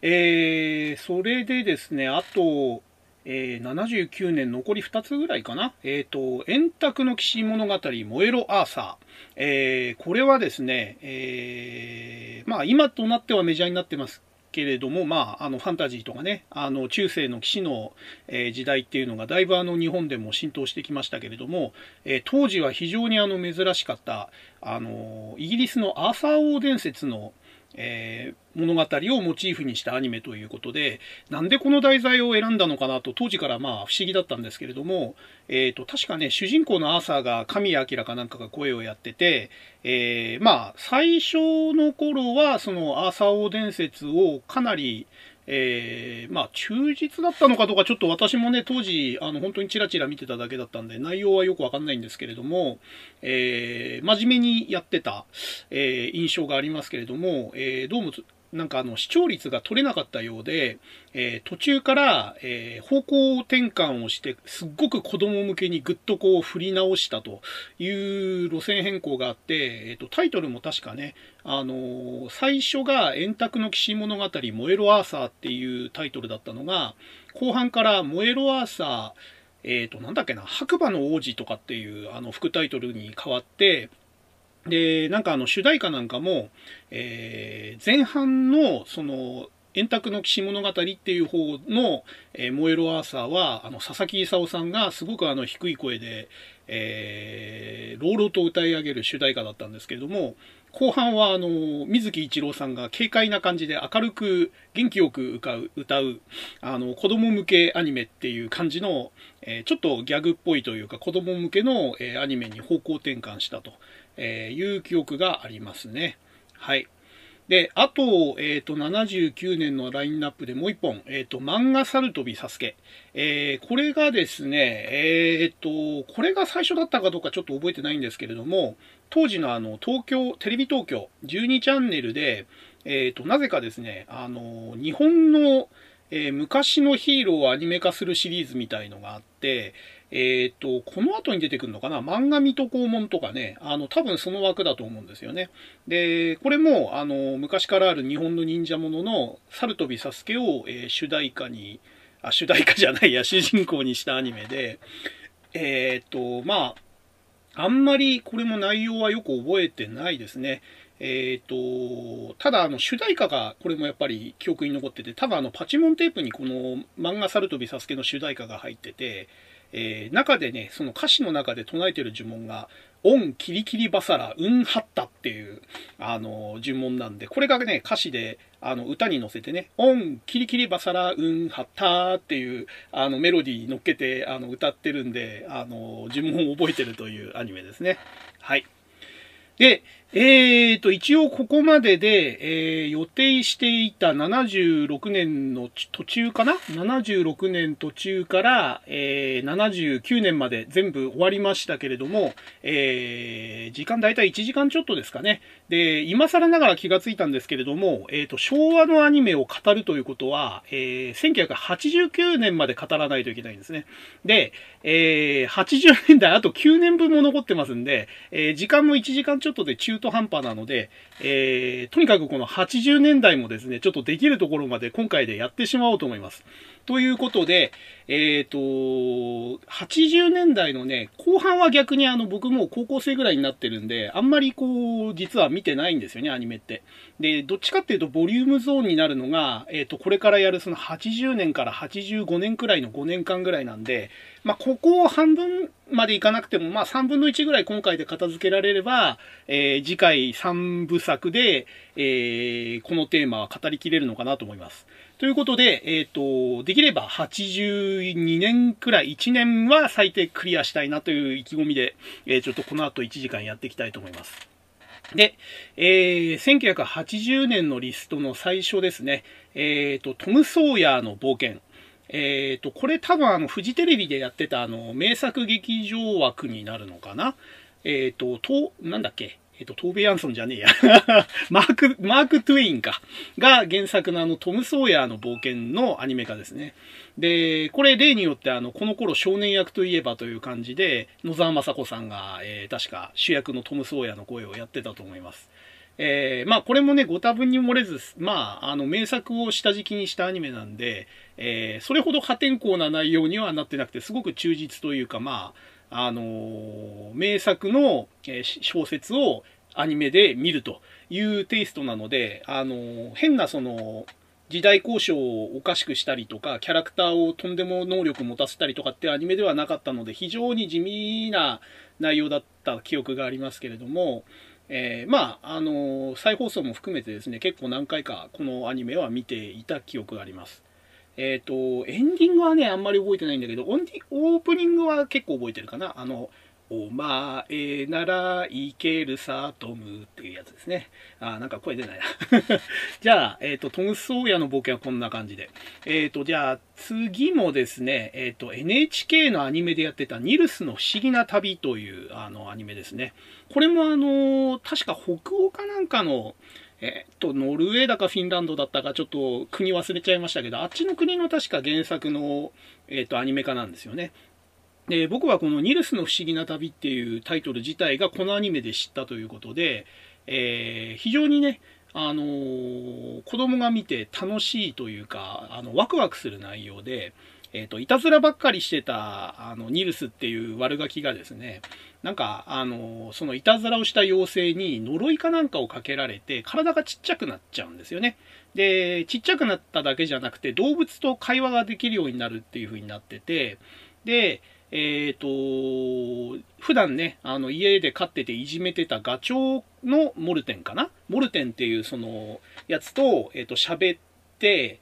喋れるようになって、で、彼と一緒に、えー、家を飛び出して、その、ガンの群れですね。渡り鳥のガンの群れに混ざって、えっ、ー、と、世界中を旅して回るみたいな、えー、話だったと思います。えっ、と、なんかね、ガンの群れの隊長がアッカっていう女隊長なんですよね。なんかあの、当時リーダーが女隊長っていうのがね、なんかすごく新鮮で、うん、なんかあの見てて面白かったですね。で、あと、アニメの、え、ー、と、オリジナルキャラで、なんかリスだかモルモットだかが、え、ー、と、一緒についてくるんですね。これ多分原作にはいないキャラクターなんですけども、まあ、その、えっ、ー、と、そのモルモットみたいのと、えっ、と、モルテンとニルスのコンビというかトリオで、え旅をしていくという筋だったと思います。で、このニルスの不思議な旅が、アニメが面白かったんで、えっ、ー、と、当時小学校2年生か3年生ぐらいですかね、2年生かな。えっ、ー、と、その年のクリスマスプレゼントはね、このニルスの不思議な旅の、えっ、ー、と、原作本を僕はあのサンタさんにお願いした記憶があります。で、えっ、と、楽しみにして、えー、クリスマス当日ですね、プレゼントを着てたんですよね、枕元に。で、えー、破って出てきた表紙がですね、アニメ版とは全然違う絵だったんですね。で、これね、あの、分かってくれるおじさん方、おばさん方いると思うんですけど、えっ、と、なんていうのかな。アニメと同じ絵が、えっ、と、公式というか、えっ、と、すごく大事なことであって、えっ、と、アニメと全然違う絵だった時のそのがっかり感というか、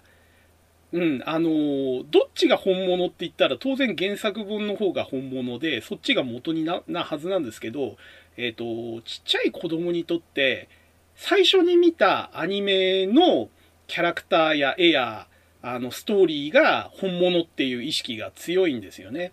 だから、あのー、これまでちょっと喋ってきたそのマジンガー Z とかデビルマンにしても、えっ、ー、と、ちっちゃい頃っていうのは、アニメ版がもう、なんていうんですかね、原本で、えー、オリジナルで、もう神聖なものであって、それと違うストーリーだったり、絵柄だったりする原作本っていうのはもう偽物という感覚だったんですよ、僕にとっては。なので、あの、ニルスの不思議な旅も、せっかくサンタさんがくれたんですけれども、話自体面白かったんですよ。その原作本の本の中身自体面白かったんですけども、表紙の絵とか挿絵がもうアニメと全然違う絵だったんで、それですっごくがっかりしたっていう記憶があります。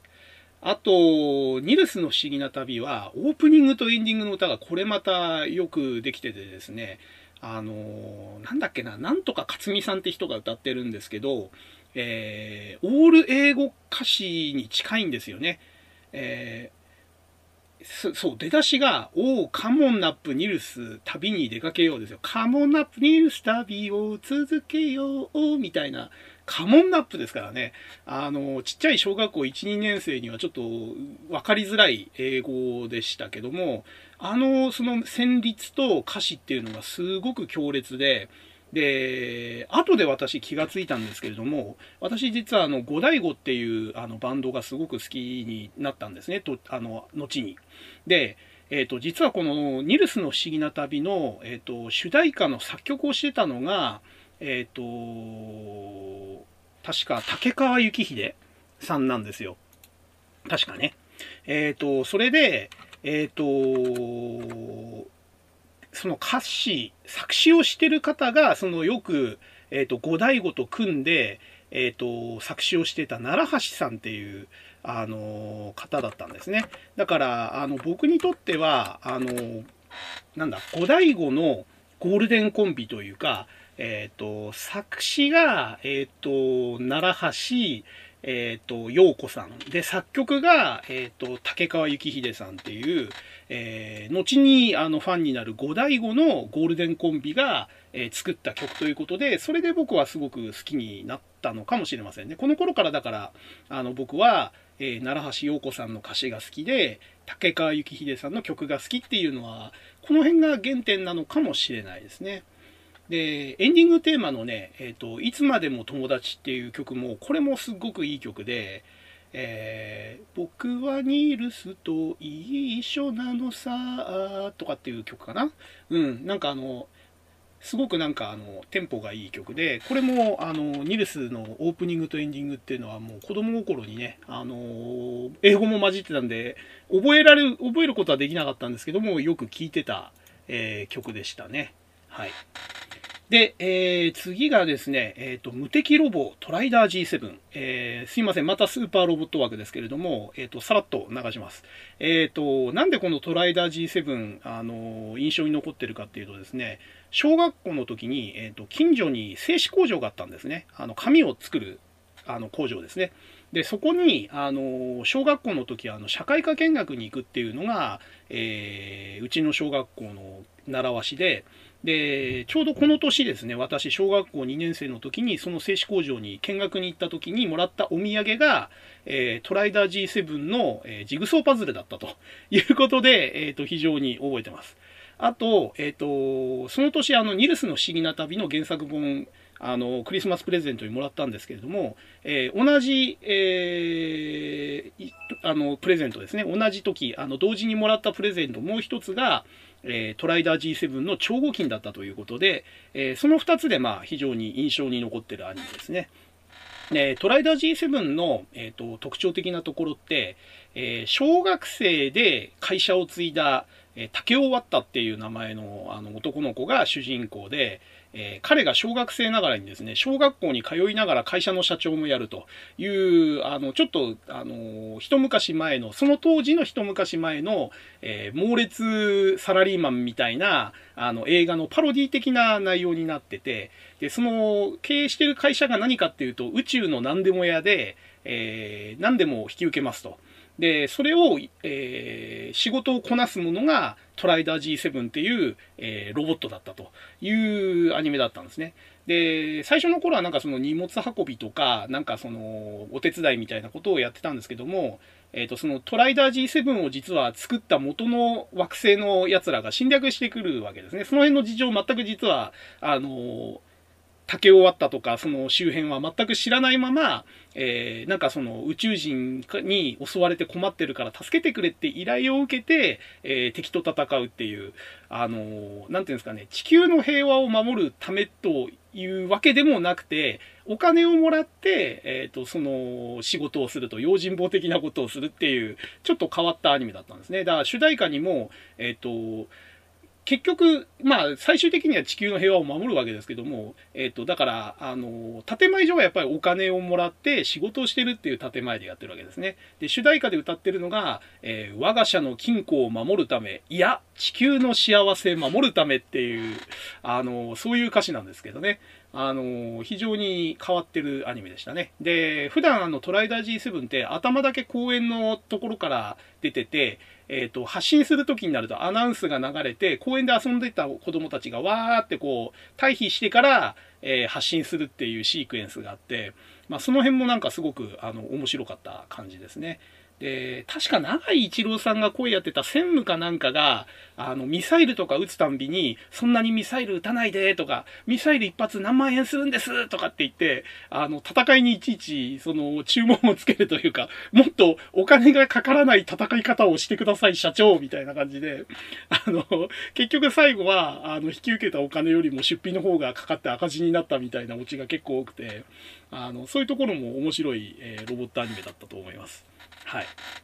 で、えー、次が、えっ、ー、と、タイムボカンシリーズの、えー、第4弾になるのかな？えー、タイムパトロール隊お助けマンですね。えー、この頃が多分そのタイムボカンシリーズが、え、上り上司だった最後ぐらいじゃないですかね。えっ、ー、と、名前もね、お助けマンとお邪魔マンっていう、あの、非常にわかりやすいというか、あの、未だにそのパロディとかでも使われるような、あの、名前ですけれども、えー、まあ、このアニメもよく再放送で見てましたね。うん。で、えっ、ー、と、まあ、ロボットがあんまりかっこよくなかったんだよね。あの、確かね、えっと、7機ロボットがいるんですよね。あの、月曜から日曜日まで、えっ、ー、と、全部曜日になぞらえたロボットが出てきて、あのそれのデザインは僕はあんまり好きじゃなかったんですけど、まあ、お助けマン自体は結構、あの、面白くて、えっ、ー、と、なんか、あの、なんだっけ、えっ、と、トンマのマントっていうやつがボスで、で、それの、なんかね、あの、部下なんだけども、えっ、と、タイムパトロール隊に、あのー、一緒に入ってるやつが実は敵だっていう設定なんですよね。今までは敵と味方完全に分け分かれてたんですけれども、えっ、ー、と、お助けマンは同じタイムパトロール隊にいながら、えー、お互いに正体を隠したまんま正義と悪に分かれて戦うみたいな、あのそういう関係性が面白かったアニメですね。で、あと、えっ、と、ゼンダマンで、えっ、と、ゼンダライオンの歌を歌ってた山本正幸さん。そうそうそう、やっと名前出てきた。あの、ヤッターマンシリーズの、えっ、と、主題歌とエンディングをずっと歌ってた、その山本正幸さんが、えっ、と、本格的に多分声優として参加し始めたのがこのシリーズだったんじゃないかな。えっ、ー、と、劇画スキーっていう、あの、4人目のね、3悪プラス1人っていう、その4人目の悪悪の1人として、えっ、ー、と、参加したのが、えー、このシリーズが初めてだったという記憶がありますね。えっ、と、確かネタバレしちゃうとね、この劇画スキーが実はあの、トンマノマントの正体だったっていう筋だったような、えー、気がします。はい。まあ、あのー、お助けマン、その他、えっ、ー、と、ヤッターマンの、ヤッターマンのじゃないね、タイムボカンシリーズについては、えっ、と、単体テーマで語るときにもっと掘り下げて語りたいなと思います。はい。で、えっ、と、80年代、次はですね、80年ですね、80年の次は、えっ、と、魔法少女ララベル。えこれははっきり言って見てなかったですね。歌だけ覚えてます。あの、堀江光子さんの主題歌とエンディングが、えー、っとね、多分これ、小林亜生さんが作曲だったんじゃないかな。なんかね、すごく、あのー、聴きやすい曲で、えー、特にね、エンディングが僕好きだったんですよね。あの、チャッチャッチャラ、チャッチャッチャラーっていうね、なんかね、あの、すごい、あの、軽快な曲で、えっ、と、なんだっけな、タッタッタッタッタラタッタッタララって感じの、うん。まあ、歌えないんで、あの、これぐらいで終わります。はい。魔法少女シリーズって結構、あの、この年代はずっと続いてるんじゃないですかね。途切れずに。はい。で、えっ、ー、と、次ですね。80年代、あ、じゃあ80年のアニメ、次はキャプテンですね。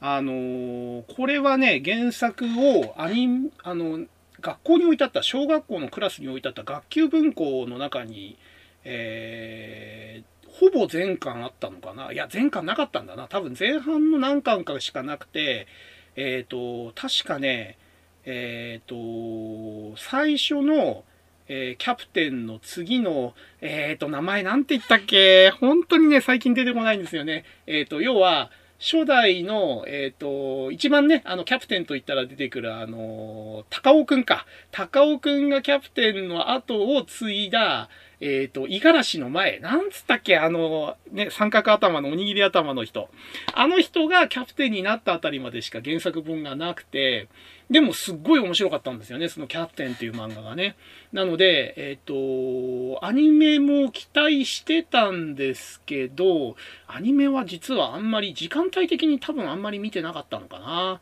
ただね、これもね、主題歌とエンディングが素晴らしい曲で、あの、カラオケ行くとね、えっ、と、同年代でカラオケ行くとね、誰か一人は必ず歌いますね。このキャプテンの、えー、オープニングかエンディング。えっ、と、オープニングが、えっ、と、若い日はみんな何かを目指せってやつですよね。で、エンディングが、えっ、と、君の背中に夕日が差すってやつですね。うん。あのなんかね、歌ってる、その、グループは多分この曲、この2曲ぐらいしか僕聞いたことないんですけども、あの、非常にあのキャプテンの世界観にあったオープニングとエンディングで、えー、僕はこのキャプテンの歌は大好きですね。アニメはちょっとね、残念ながら印象に残ってなくて、そんなに話数もやってなかったと思うんで、それこそ五十嵐がキャプテンやるところあたりまではやれたのかな？そんなにやってた記憶ないんですよね。まあちょっとね、漫画自体も地味だったんで、アニメにはあんまり向かない題材だったかもしれないですね。はい。で、えっ、ー、と、次がですね、ムーの白芸ですね。えっ、ー、と、これ多分ね、読売テレビ4ちゃんでやってた記憶があるんですけれども、えっ、ー、とね、なんか、あの、どういう筋だったかなこれ、タイムスリップしてるのかな？なんか、ムー帝国が、まあ、あの頃ね、あのー、雑誌のムーとか今も残ってますけど、ムー大陸だとか、アトランティス大陸だとかが、まだまだあの、半分現実味を持って語られてた時代で、あのー、それをモチーフにしたアニメとか漫画も結構多かったんですよね。で、このムーの白芸っていうのはまさにそのムー大陸、ムー伝説をその、モチーフにしたアニメで、えっ、と、だからなんかそのムー帝国があった時代にタイムスリップしたとかって話なのかな。で、ちょっとね、筋は覚えてないんですよね。ななんか知んないけど、そのムー帝国と、えっ、ー、と、なんかそれと戦ってる帝国の戦いに巻き込まれちゃった現代の少年少女の話みたいな筋だった気がします。で、えっ、ー、と、なんかね、あのー、子供たちが乗って空を飛ぶその小型艇みたいなやつとか、あのー、か着てる服がね、みんなあのギリシャ風っぽい感じの、あの、ちょっとかっこいい、かっこいいっていうのも変かな。なんかちょっとファンタジー風の服装だったりして、あのー、すごく僕は好きで見てましたね。ただこれ、多分ね、再放送もそんなやってないんですよ。だからおそらくこの2年生ぐらいの時に一度見て、もう1回ぐらい再放送を見たくらいしかないんで、ほとんど記憶残ってないんですよね、内容については。確かね、あの、白芸が味方の、味方なんですけども、えっ、ー、と、実はなんか中身はロボットで、えっ、と、外見は白いクジラが空を飛んでる、えっ、と、感じなんですけども、なんかね、攻撃を受けたかなんかして、表皮がペロッとめぐれた時に機械の体が出てきて、え実はこの白芸は、えっ、と、正体がロボットだったってバレた、え回を見たような気がします。えー、まあ、記憶がおぼろげなんで、あの、語れるのはこれぐらいかな。で、例によって、やっぱりムーの白芸も、えっ、と、オープニングとエンディングがすごく良くて、えー、両方とも水木一郎さんが歌ってて、えーと、テンポがねすっごいあのゆっくりののんびりした、えーと、曲なんですよね。えっ、ー、と、オープニングが、なんだっけな、Fly to the Moon 君は飛べるんだ、みたいな曲で、エンディングが、なんだっけな、えっ、ー、と、君、君は知ってるかいっていうタイトルだったのかな。なんだっけな、えっ、ー、と、えっ、ー、と、昔、なんか人は空を飛べたんだ、みたいな感じの歌詞だったような気がします。えっ、ー、と、何回かね聞、聞き直してるんですけどね、やっぱりしばらく聞いてないと忘れちゃいますね。まあ、あの、ムーの白芸のオープニングとエンディングも非常にいい曲なんで、チャンスがあったら、あの、聞いてみるといいと思います。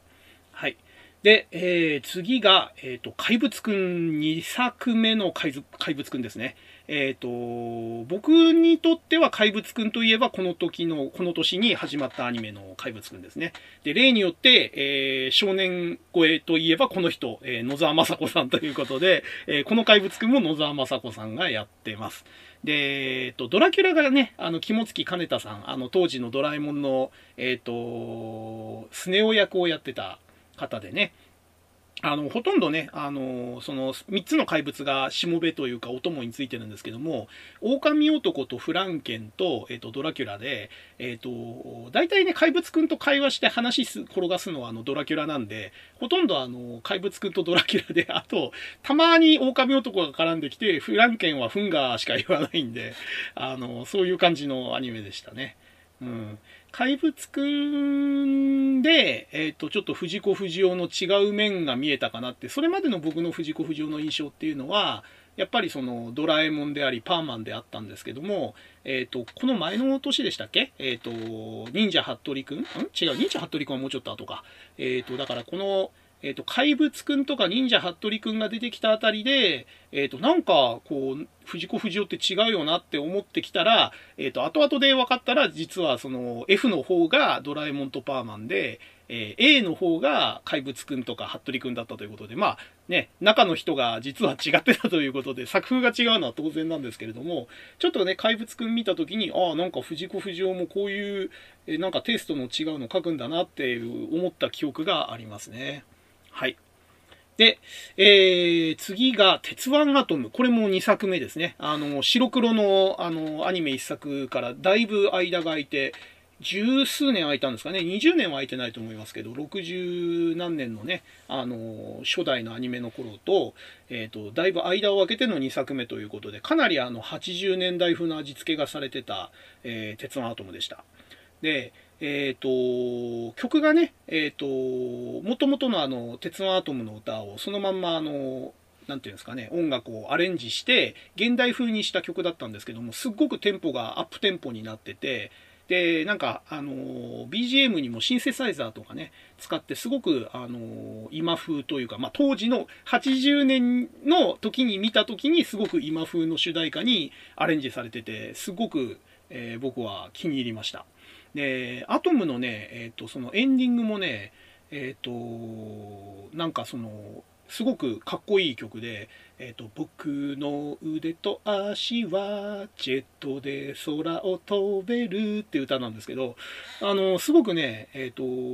かっこいい歌で、これも僕は好きでしたね。で、2作目のアトムって、確かあの、ライバルキャラのアトラスっていうロボットをすごくフィーチャーしてて、えっ、ー、と、なんかね、アトラスが最初子供の姿で出てきた後、えー、一回改造されるのかな？再改造されて大人の姿でもう一回出てくるみたいな、あの、流れがあって、えっ、ー、と、すごくね、この、アトラスっていうライバルロボットが、キャラが立ってて、えー、かっこいいなって思ってた記憶があります。ただこのアトムもね、えっ、ー、と、2回くらい再放送はしてたんですけども、いずれもね、ちゃんと見なかったんで、その曲のイメージとアトラスのイメージしか残ってないんですけどね。あの、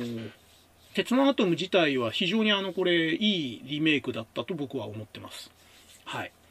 で、えっ、ー、と、その次ですね。これも多分、読売テレビですね。えっ、ー、と、4ちゃん。えっ、ー、と、鉄人28号。えー、これも2作目ですね。えっ、ー、と、鉄腕アトムとね、なんかこう、歩調合わせたのかわかんないんですけども、ほぼね、あの、元祖日本のアニメと言われてもいいぐらい古い、あの、鉄人28号がね、くしくもあの、同じ年に鉄腕アトムと一緒にリメイクされるという。で、マニアの間ではこの鉄人28号の2作目は、えー、太陽の使者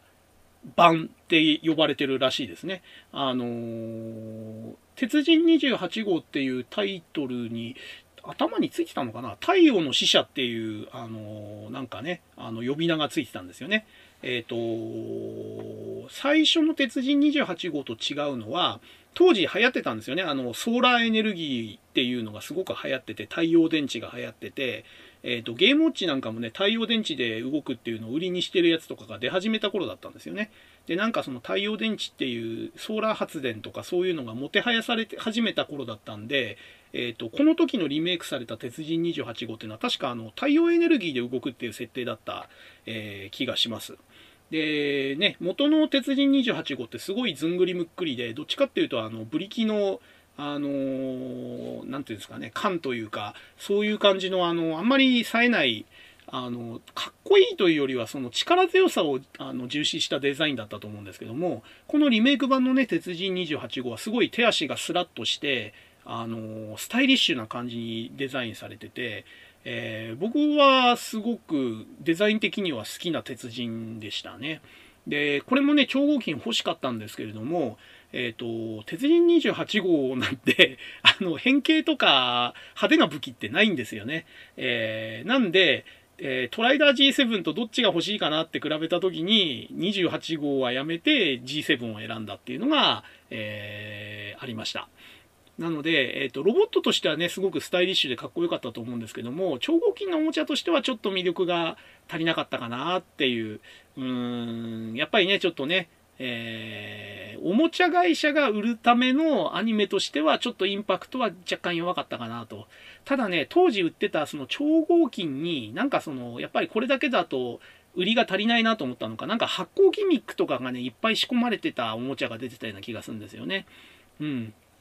多分当時の CM 見直せばあの出てくると思うんですけれども、なんか電飾とかいっぱい入ってた、えー、記憶があります。えっ、ー、と、これに関してあと主題歌とエンディングはあんまり記憶に残ってないですね。だから、うん、やっぱり記憶に残ってるのと残ってないのの境目って何なのかなってね、えっ、ー、と、このテーマで語り始めてからずっと考えてるんですけど、えっ、ー、と、まあ一つは当然ね、その歌自体がいいか悪いかっていうのがあるのと、えー、もう一つはそのパチモンテープにしろ、本物にしろ、えー、音源を持ってたかどうかって結構でかいと思うんですよね。やっぱり音源持ってたら、あの、繰り返し聞くんで覚えるんですけど、持ってないとね、あの、テレビのリアルタイムで聞くしか当時は方法がなかったんで、その時にインパクトなかったら、あまり印象に残らないというところがちょっと違うのかなと思いますね。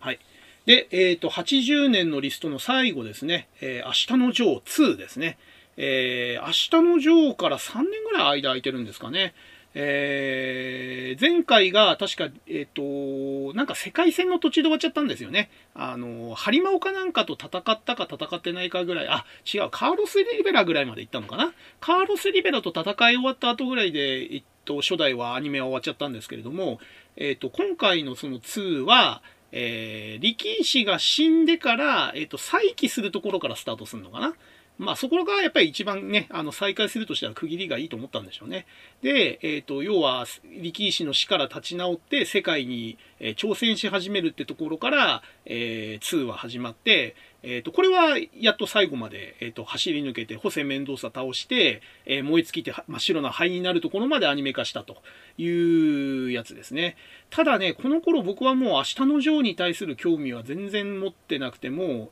ね、さっき言ったその、トライダー G7 だとか、えー、怪物くんだとか、鉄腕アトムの方を見ちゃってたんで、えー、明日のジョー2は全く印象に残ってないですね。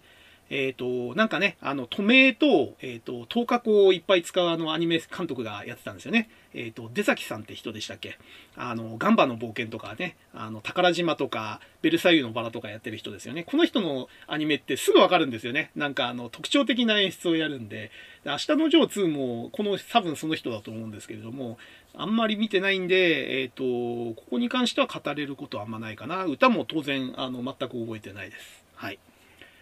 じゃあ、ちょうど、えっ、ー、と、今でやっと1時間半ぐらいですかね。お、まだいけそうですね。じゃあ、81年行きましょう。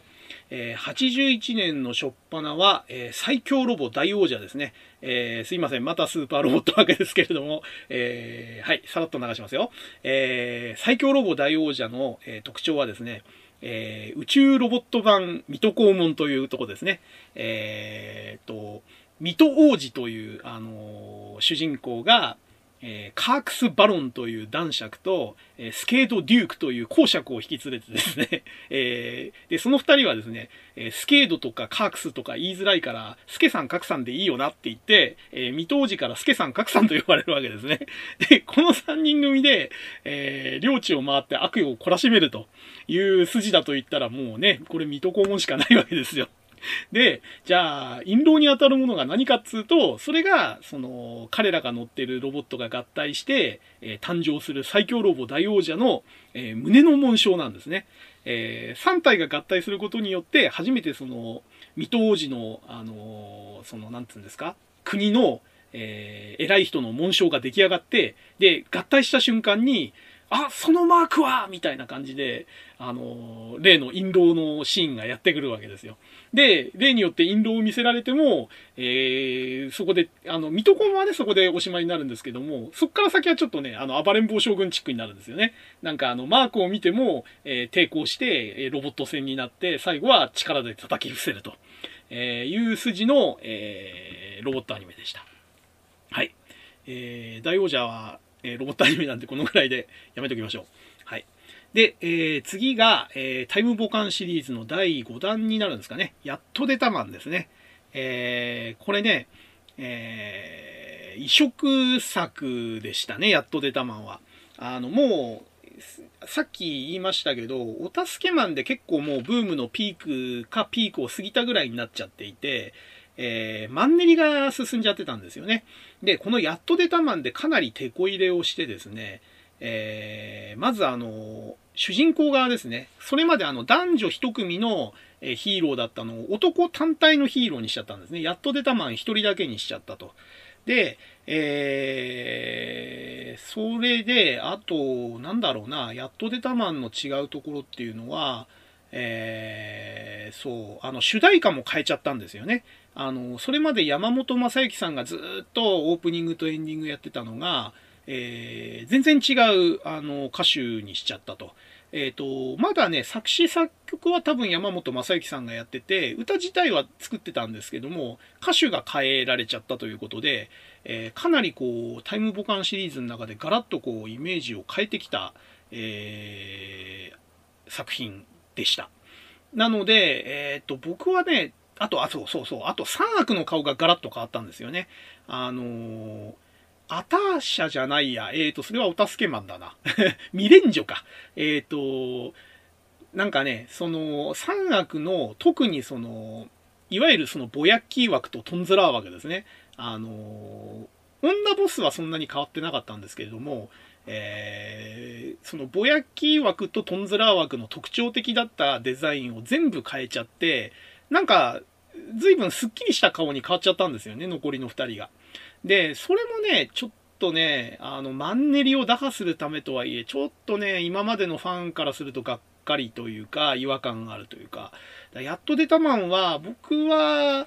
結構違和感はあったけれども、嫌いではなかったのでずっと見てましたけどね、あれはやっぱりね、ちょっと路線変更したことによって、えー、マンネリ打破できて良かったって思った人と、えー、マンネリだったからついてきたっていう人の、えー、2波に分かれちゃって、この辺からちょっとタイムボカンシリーズの雲行きが怪しくなってきたかなという気がします。はい。で、えっ、ー、と、同じタツノコ枠ですね。えっ、ー、と、ゴールドライタン。えー、これもスーパーロボット枠で 申し訳ないんですが、えー、ゴールドライタンはなんで語りたいかっていうと、えっ、と、超合金が大ヒットしたんですよ、このゴールドライタンって。あのライター型の、えっ、と、ロボあの形から、それぞれのロボットに変形するっていうアニメだったんですけども、もうアニメにも出てこないオリジナルのライタンロボとかがいっぱい出てくるぐらい人気が出ちゃって、えっ、ー、と、当時で10種類以上出たんじゃないですかね。うん。あの、今思ったら足りないおもちゃなんですよね。あの、ちょっとね、見た目高級そうな金色のライター型の箱が、こう、手出したり足出したり首出したりすると、ロボットに変形するってだけのおもちゃなんですけども、これがね、すっごい大ヒットしちゃって、あのー、おもちゃが売れちゃったんでアニメの方もなんか頑張って作っちゃったみたいな、あのー、珍しいパターンというかね、あのー、まあ、あの正しく反則アニメとしては成功なんですけれども、うん、あんまりアニメはそんな面白かった記憶ないし、おもちゃもね、今考えればそれほど大したもんでもないかなって思うんですけど、当時小学校2年生から3年生、3年生ぐらいですかね、僕ね、小学校3年生の僕からすると、えー、小学校にこのね、おもちゃ持ってこられるとみんなね、あの、群がって遊んでましたね。あの、すごく持ってる子は羨ましかったです。はい。で、えー、次がですね、百獣王5ライオンですね。これもスーパーロボットわけです。ごめんなさい。えー、これもね、何が言いたいかっていうと、超合金が欲しかったっていう一言だけですね。あの、5体のね、ライオンが合体して一つのロボットになるっていうね、えー、ライオンモチーフの、あの、ロボットっていうのはダルタニアスがこの前にあったんですけれども、全部ライオンにしちゃったっていうのは、これが最初で最後ですよね。あのー、5体、えー、あって、胴体と頭の、えー、ライオンと、右腕、左腕、右足、左足の5体で、えー、5ライオンになるというロボットで、えこれの超合金がね、ほんと欲しくて、あの、ただ高かったんですよね。当たり前ですけどね。あのそれぞれのライオンもそれなりに大きさありますしね、合体するとすっごいでっかいロボットになるんで、えこれは欲しいな欲しいなと思って結局買ってもらえなかったということで、えちょっとここで一回取り上げました。はい。えー、次が、名犬ジョリーですね。えー、これ NHK のアニメでニルスの不思議な旅の後番組でやってたやつですね。あのー、これの前に、えっ、ー、と、やってたのが、あの、コリー犬のやつですよね。名犬、何でしたっけ？えーと、こういうのが出てこなくなるから、ほんと年取ると怖いですよね。あのー、なんだっけ、名犬のアニメ、名犬のアニメじゃないや、ドラマありましたよね。えー、ちょっと待って、検索しちゃおう。えーと、名犬、名犬、名犬、名犬ラッシーですね。はいはいはいはい。その前には名犬ラ、リンチンチンでしたっけっていうのもありましたけど、あの、僕が知ってるのは名犬ラッシーですね。で、名犬ラッシーしか知らなかったところに、この NHK が名犬ジョリーというのをぶち込んできたんですね。で、これオリジナルなのか原作ありなのかちょっと私よくわかってないんですけれども、えー、っと、なんだっけ、ドロンジョさんの声やってた、え方が主人公のセバスチャンの声をやってて、で、セバスチャンがその飼い犬のジョリーと共になんか旅をするっていう、なんで旅してんのかとか全然覚えてないんですけども、あの、主人公の名前のセバスチャンってのが面白くてですね、セバスチャンをちゃん付けで呼ぶとセバスチャンちゃんなのかとか、ね、小学校3年生の男の子なんでそういうことばっかり考えてましたけども、あのー、はい、これは NHK のアニメで1年間ずっと通して見てたアニメでした。はい。で、えー、次がね、ドクタースランプ、あられちゃんですね。はい、もうこれもこの年の大ヒット、超大ヒットアニメですね。あのー、これで、えー、私、ジャンプの存在を知ったんですよね。あのー、以前、ジャンプのテーマについて、ジャンプ黄金時代のテーマで語った時にも話しましたけども、えこのあられちゃんのブームっていうのは本当に、あの、半端じゃないブームで、えもうグッズから何から全部あられちゃん一色みたいな時代が、えこの年とその次の年2年ぐらいはそのブームが続いてたんじゃないですかね。あの、あられちゃんの被ってるあの羽のついたあの帽子とかね、ああいうグッズがね、もうバンバン売れまくった時代ですね。で、このアニメがきっかけでジャンプの売り上げも飛躍的に伸びて、えー、後々のそのジャンプ黄金期の、あの、まさに最初の、えー、きっかけになったアニメと、えー、言っていいんじゃないでしょうかね。はい。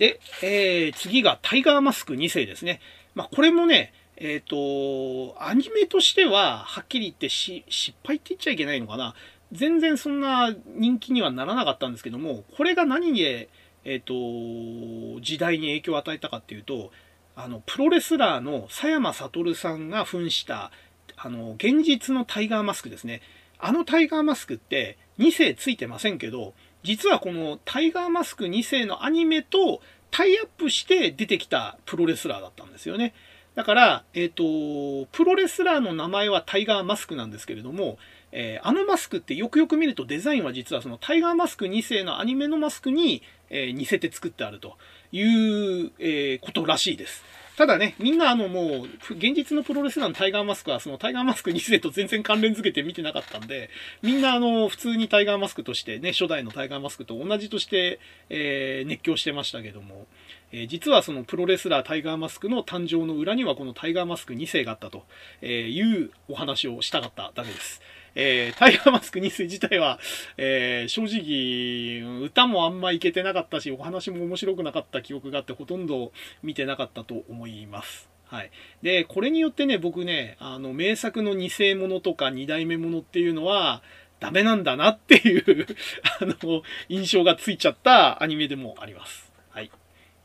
で、えー、次が戦国魔人豪将軍ですね。はい。またスーパーロボットですね。すいませんね。あの、やっぱりね、この80年代の前半くらいまでは、えー、どうしてもね、スーパーロボットは外せないんですよね。なぜかっていうと、まさにここがもうスーパーロボット黄金期で、えー、もうどの曲も必ず毎日やってたっていうぐらいの、えー、ロボットアニメの数なんですよ。だから、この年代、80年代のアニメを語るときに、どうしてもね、スーパーロボットは外せないということで、まあ、あの、軽く触れるだけにしとくんで、えっ、ー、と、スーパーロボット、ほん、本当はこのテーマ外すっていう約束だったんですけども、えー、ちょこちょこ混ぜてきますんで、はい。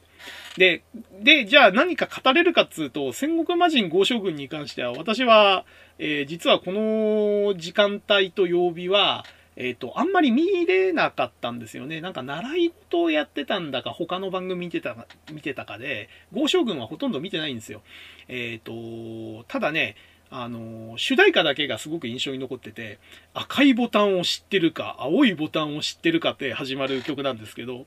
なんかね、で、宇宙、スペース、ナンバーワンですよ、歌詞で。宇宙もスペースも同じだろうって。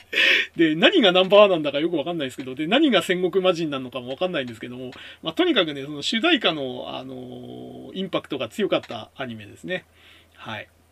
で、えー、次が漫画水戸黄門。えー、これ、あのー、さっき話したあの漫画サルトビサスケの多分後番組ですね。これ、あの水戸黄門をそのまんまアニメにしたっていう、全く面白みのない企画なんですけど、えっ、と、ちょっとね、アニメならではの、えっ、と、アレンジというか、見せ場があって、えっ、と、各さんがね、負けそうになると、えっ、と、スケさんだか、五郎公だかが、各さん、力出す気じゃーって言って、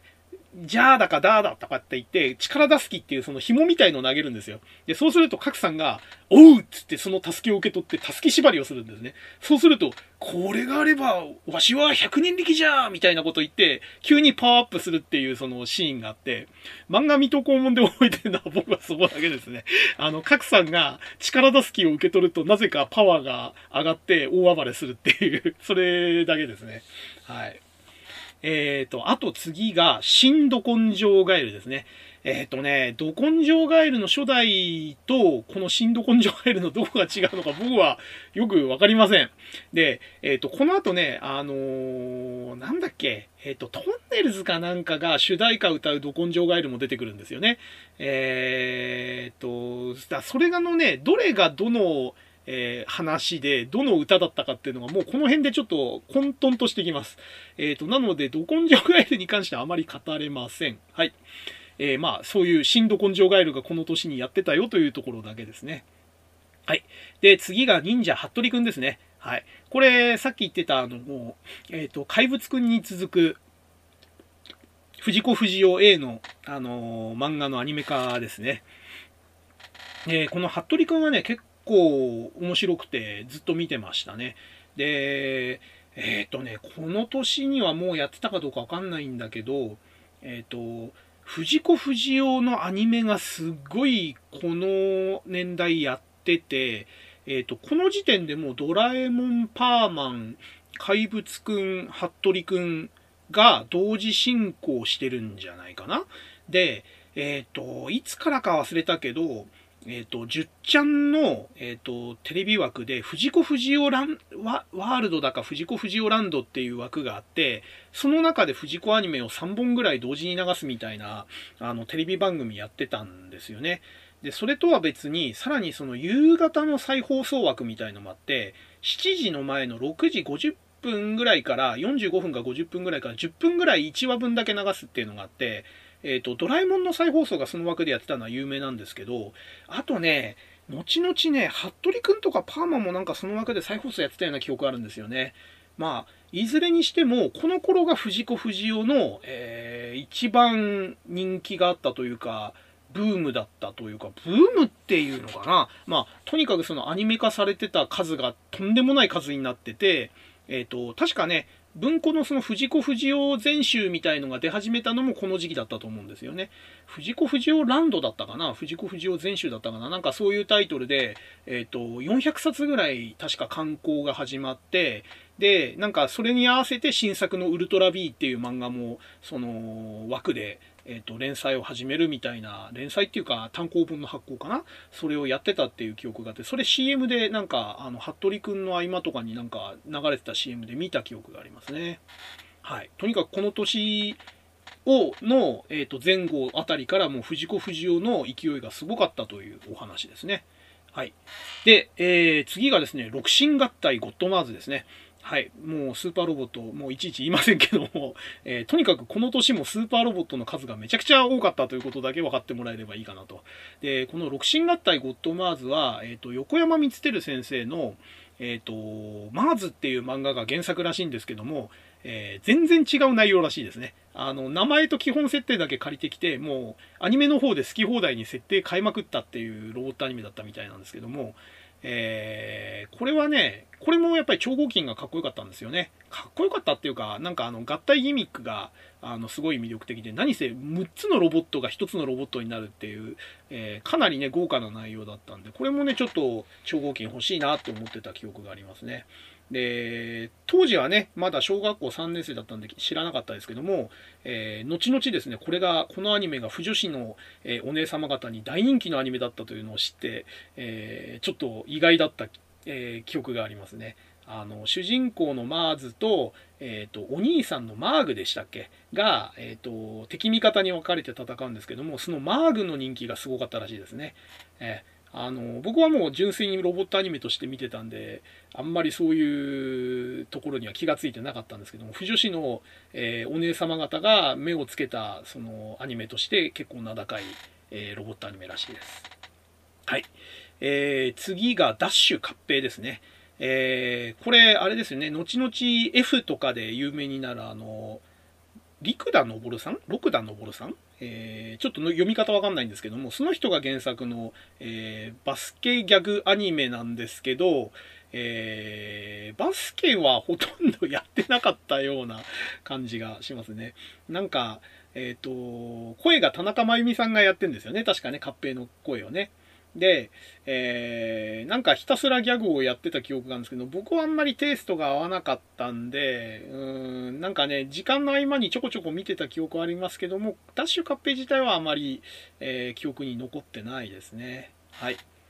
えー、次が銀河旋風ブライガーですね。はい。えっ、ー、と、この年の、えー、最後のスパロボ枠になります。えっ、とですね、銀河旋風ブライガーは、え僕の嫌いなロボットアニメの特徴を、え備えてる、えロボットでして、え人間のような口がある、え腕がハサミ状で、えー、かっこ悪い、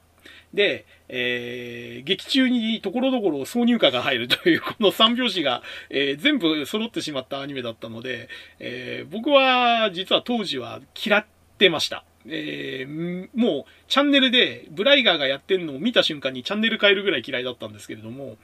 えー、大人になってからですね、えー、なんつうんですかね、飛び飛びでこう、かじったら結構いけてるんですよね。あの、歌もかっこいいし、あの、ロボットがかっこ悪いのは相変わらずなんですけど、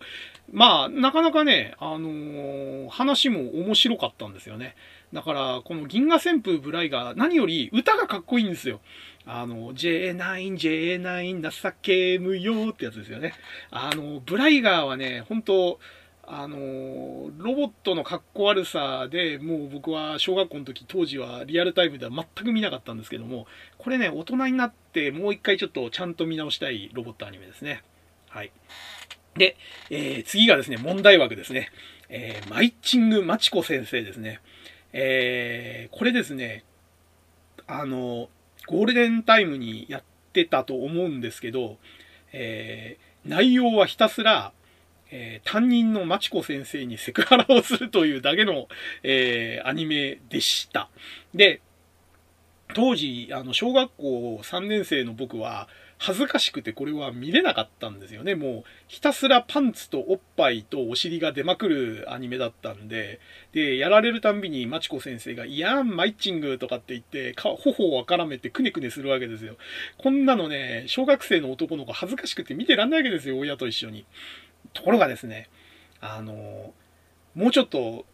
成長するとですね、これが見たくなるわけですよ。このエッチなアニメをですね。あのね、堂々とおっぱいとお尻を出しまくるアニメっていうのは、このマチコ先生ぐらいしかなかったんで、えー、高学年になったあたりで再放送やってた時は、親に隠れて、あの、こそこそ見てました。あの、僕の性の目覚めに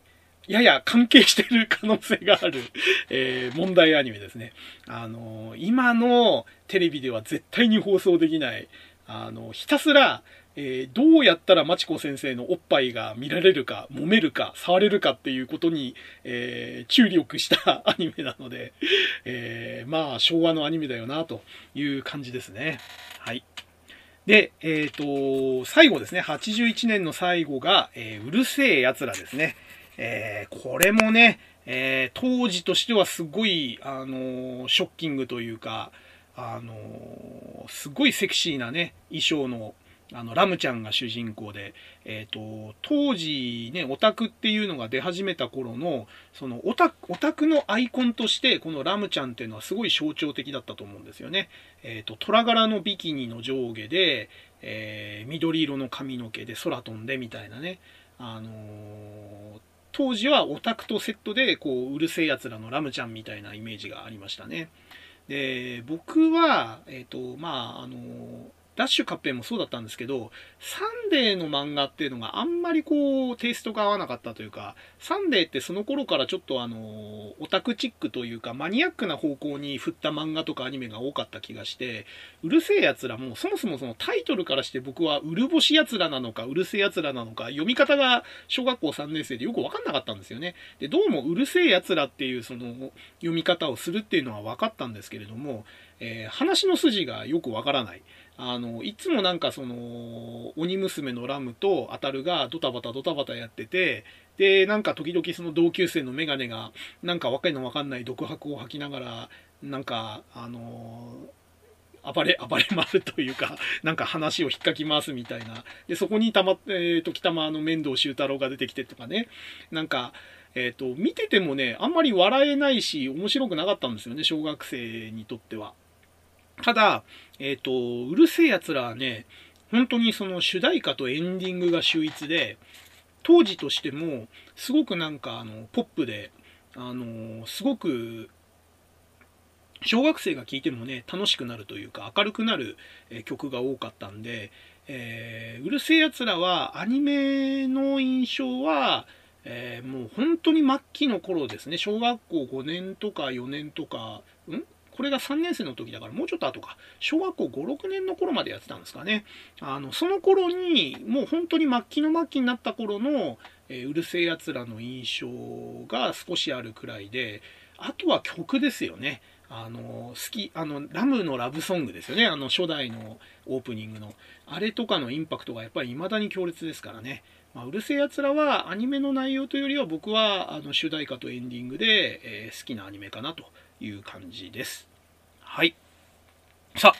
えー、このまま82年まで行きたいところなんですが、えー、そろそろ2時間オーバーしたぐらいですかね。なので、えーと、今回は、えー、これぐらいで収めたいと思います。えー、残ってる昭和のアニメ、えー、82年から89年まで、えー、ありますんで、まあ、えここまでね、消化しとけばね、多分、あの、3部作で余裕で収まると思うんで、えっ、ー、と、ここ以降はね、あの、見てるけれども、あんまり印象に残ってないってアニメが結構増えてくるんですよね。なので、タイトル数は多くなるんですけれども、それほど語れないっていう あの、感じなので、えー、まあ、例によって私の、あの、ことなんで、えー、あの言うことを適当だし全然当てにはならないんですけども、えーと、最後のねあの3部作の、えーと、今回中編 2, 2, 回目の中編ですけれども、えー、3回目の後編はですねこんなに時間かかんないんじゃないかな多分2時間も語らないと思います。はい。まあ、あの 2時間かかったらかかったで別にいいんですけど、まあ、まあ、間違いなく、あの、次回で、えっ、ー、と、このテーマ語りきれるかなと思いますんで、えー、まあ、なんとか収めたいなと思います。はい。えー、今回ね、あの前回とだいぶ間が空いてしまいましたけれども、えっ、ー、と、後編の方はですね、なるべくまあ、あの、間を空けないで、えっ、ー、と、語りたいなと思います。はい。えー、ここまで、えーと、語っていましたのは、えー、ハンドルネーム DSK こと大輔でした。えー、それではですね、またあの次回あのこのテーマで引き続き、え最後の、え後編を語りたいと思いますので、えもしあの聞いていただけるブラジルの方がいましたら、え私の独り言を聞いてください。それでは、さようなら。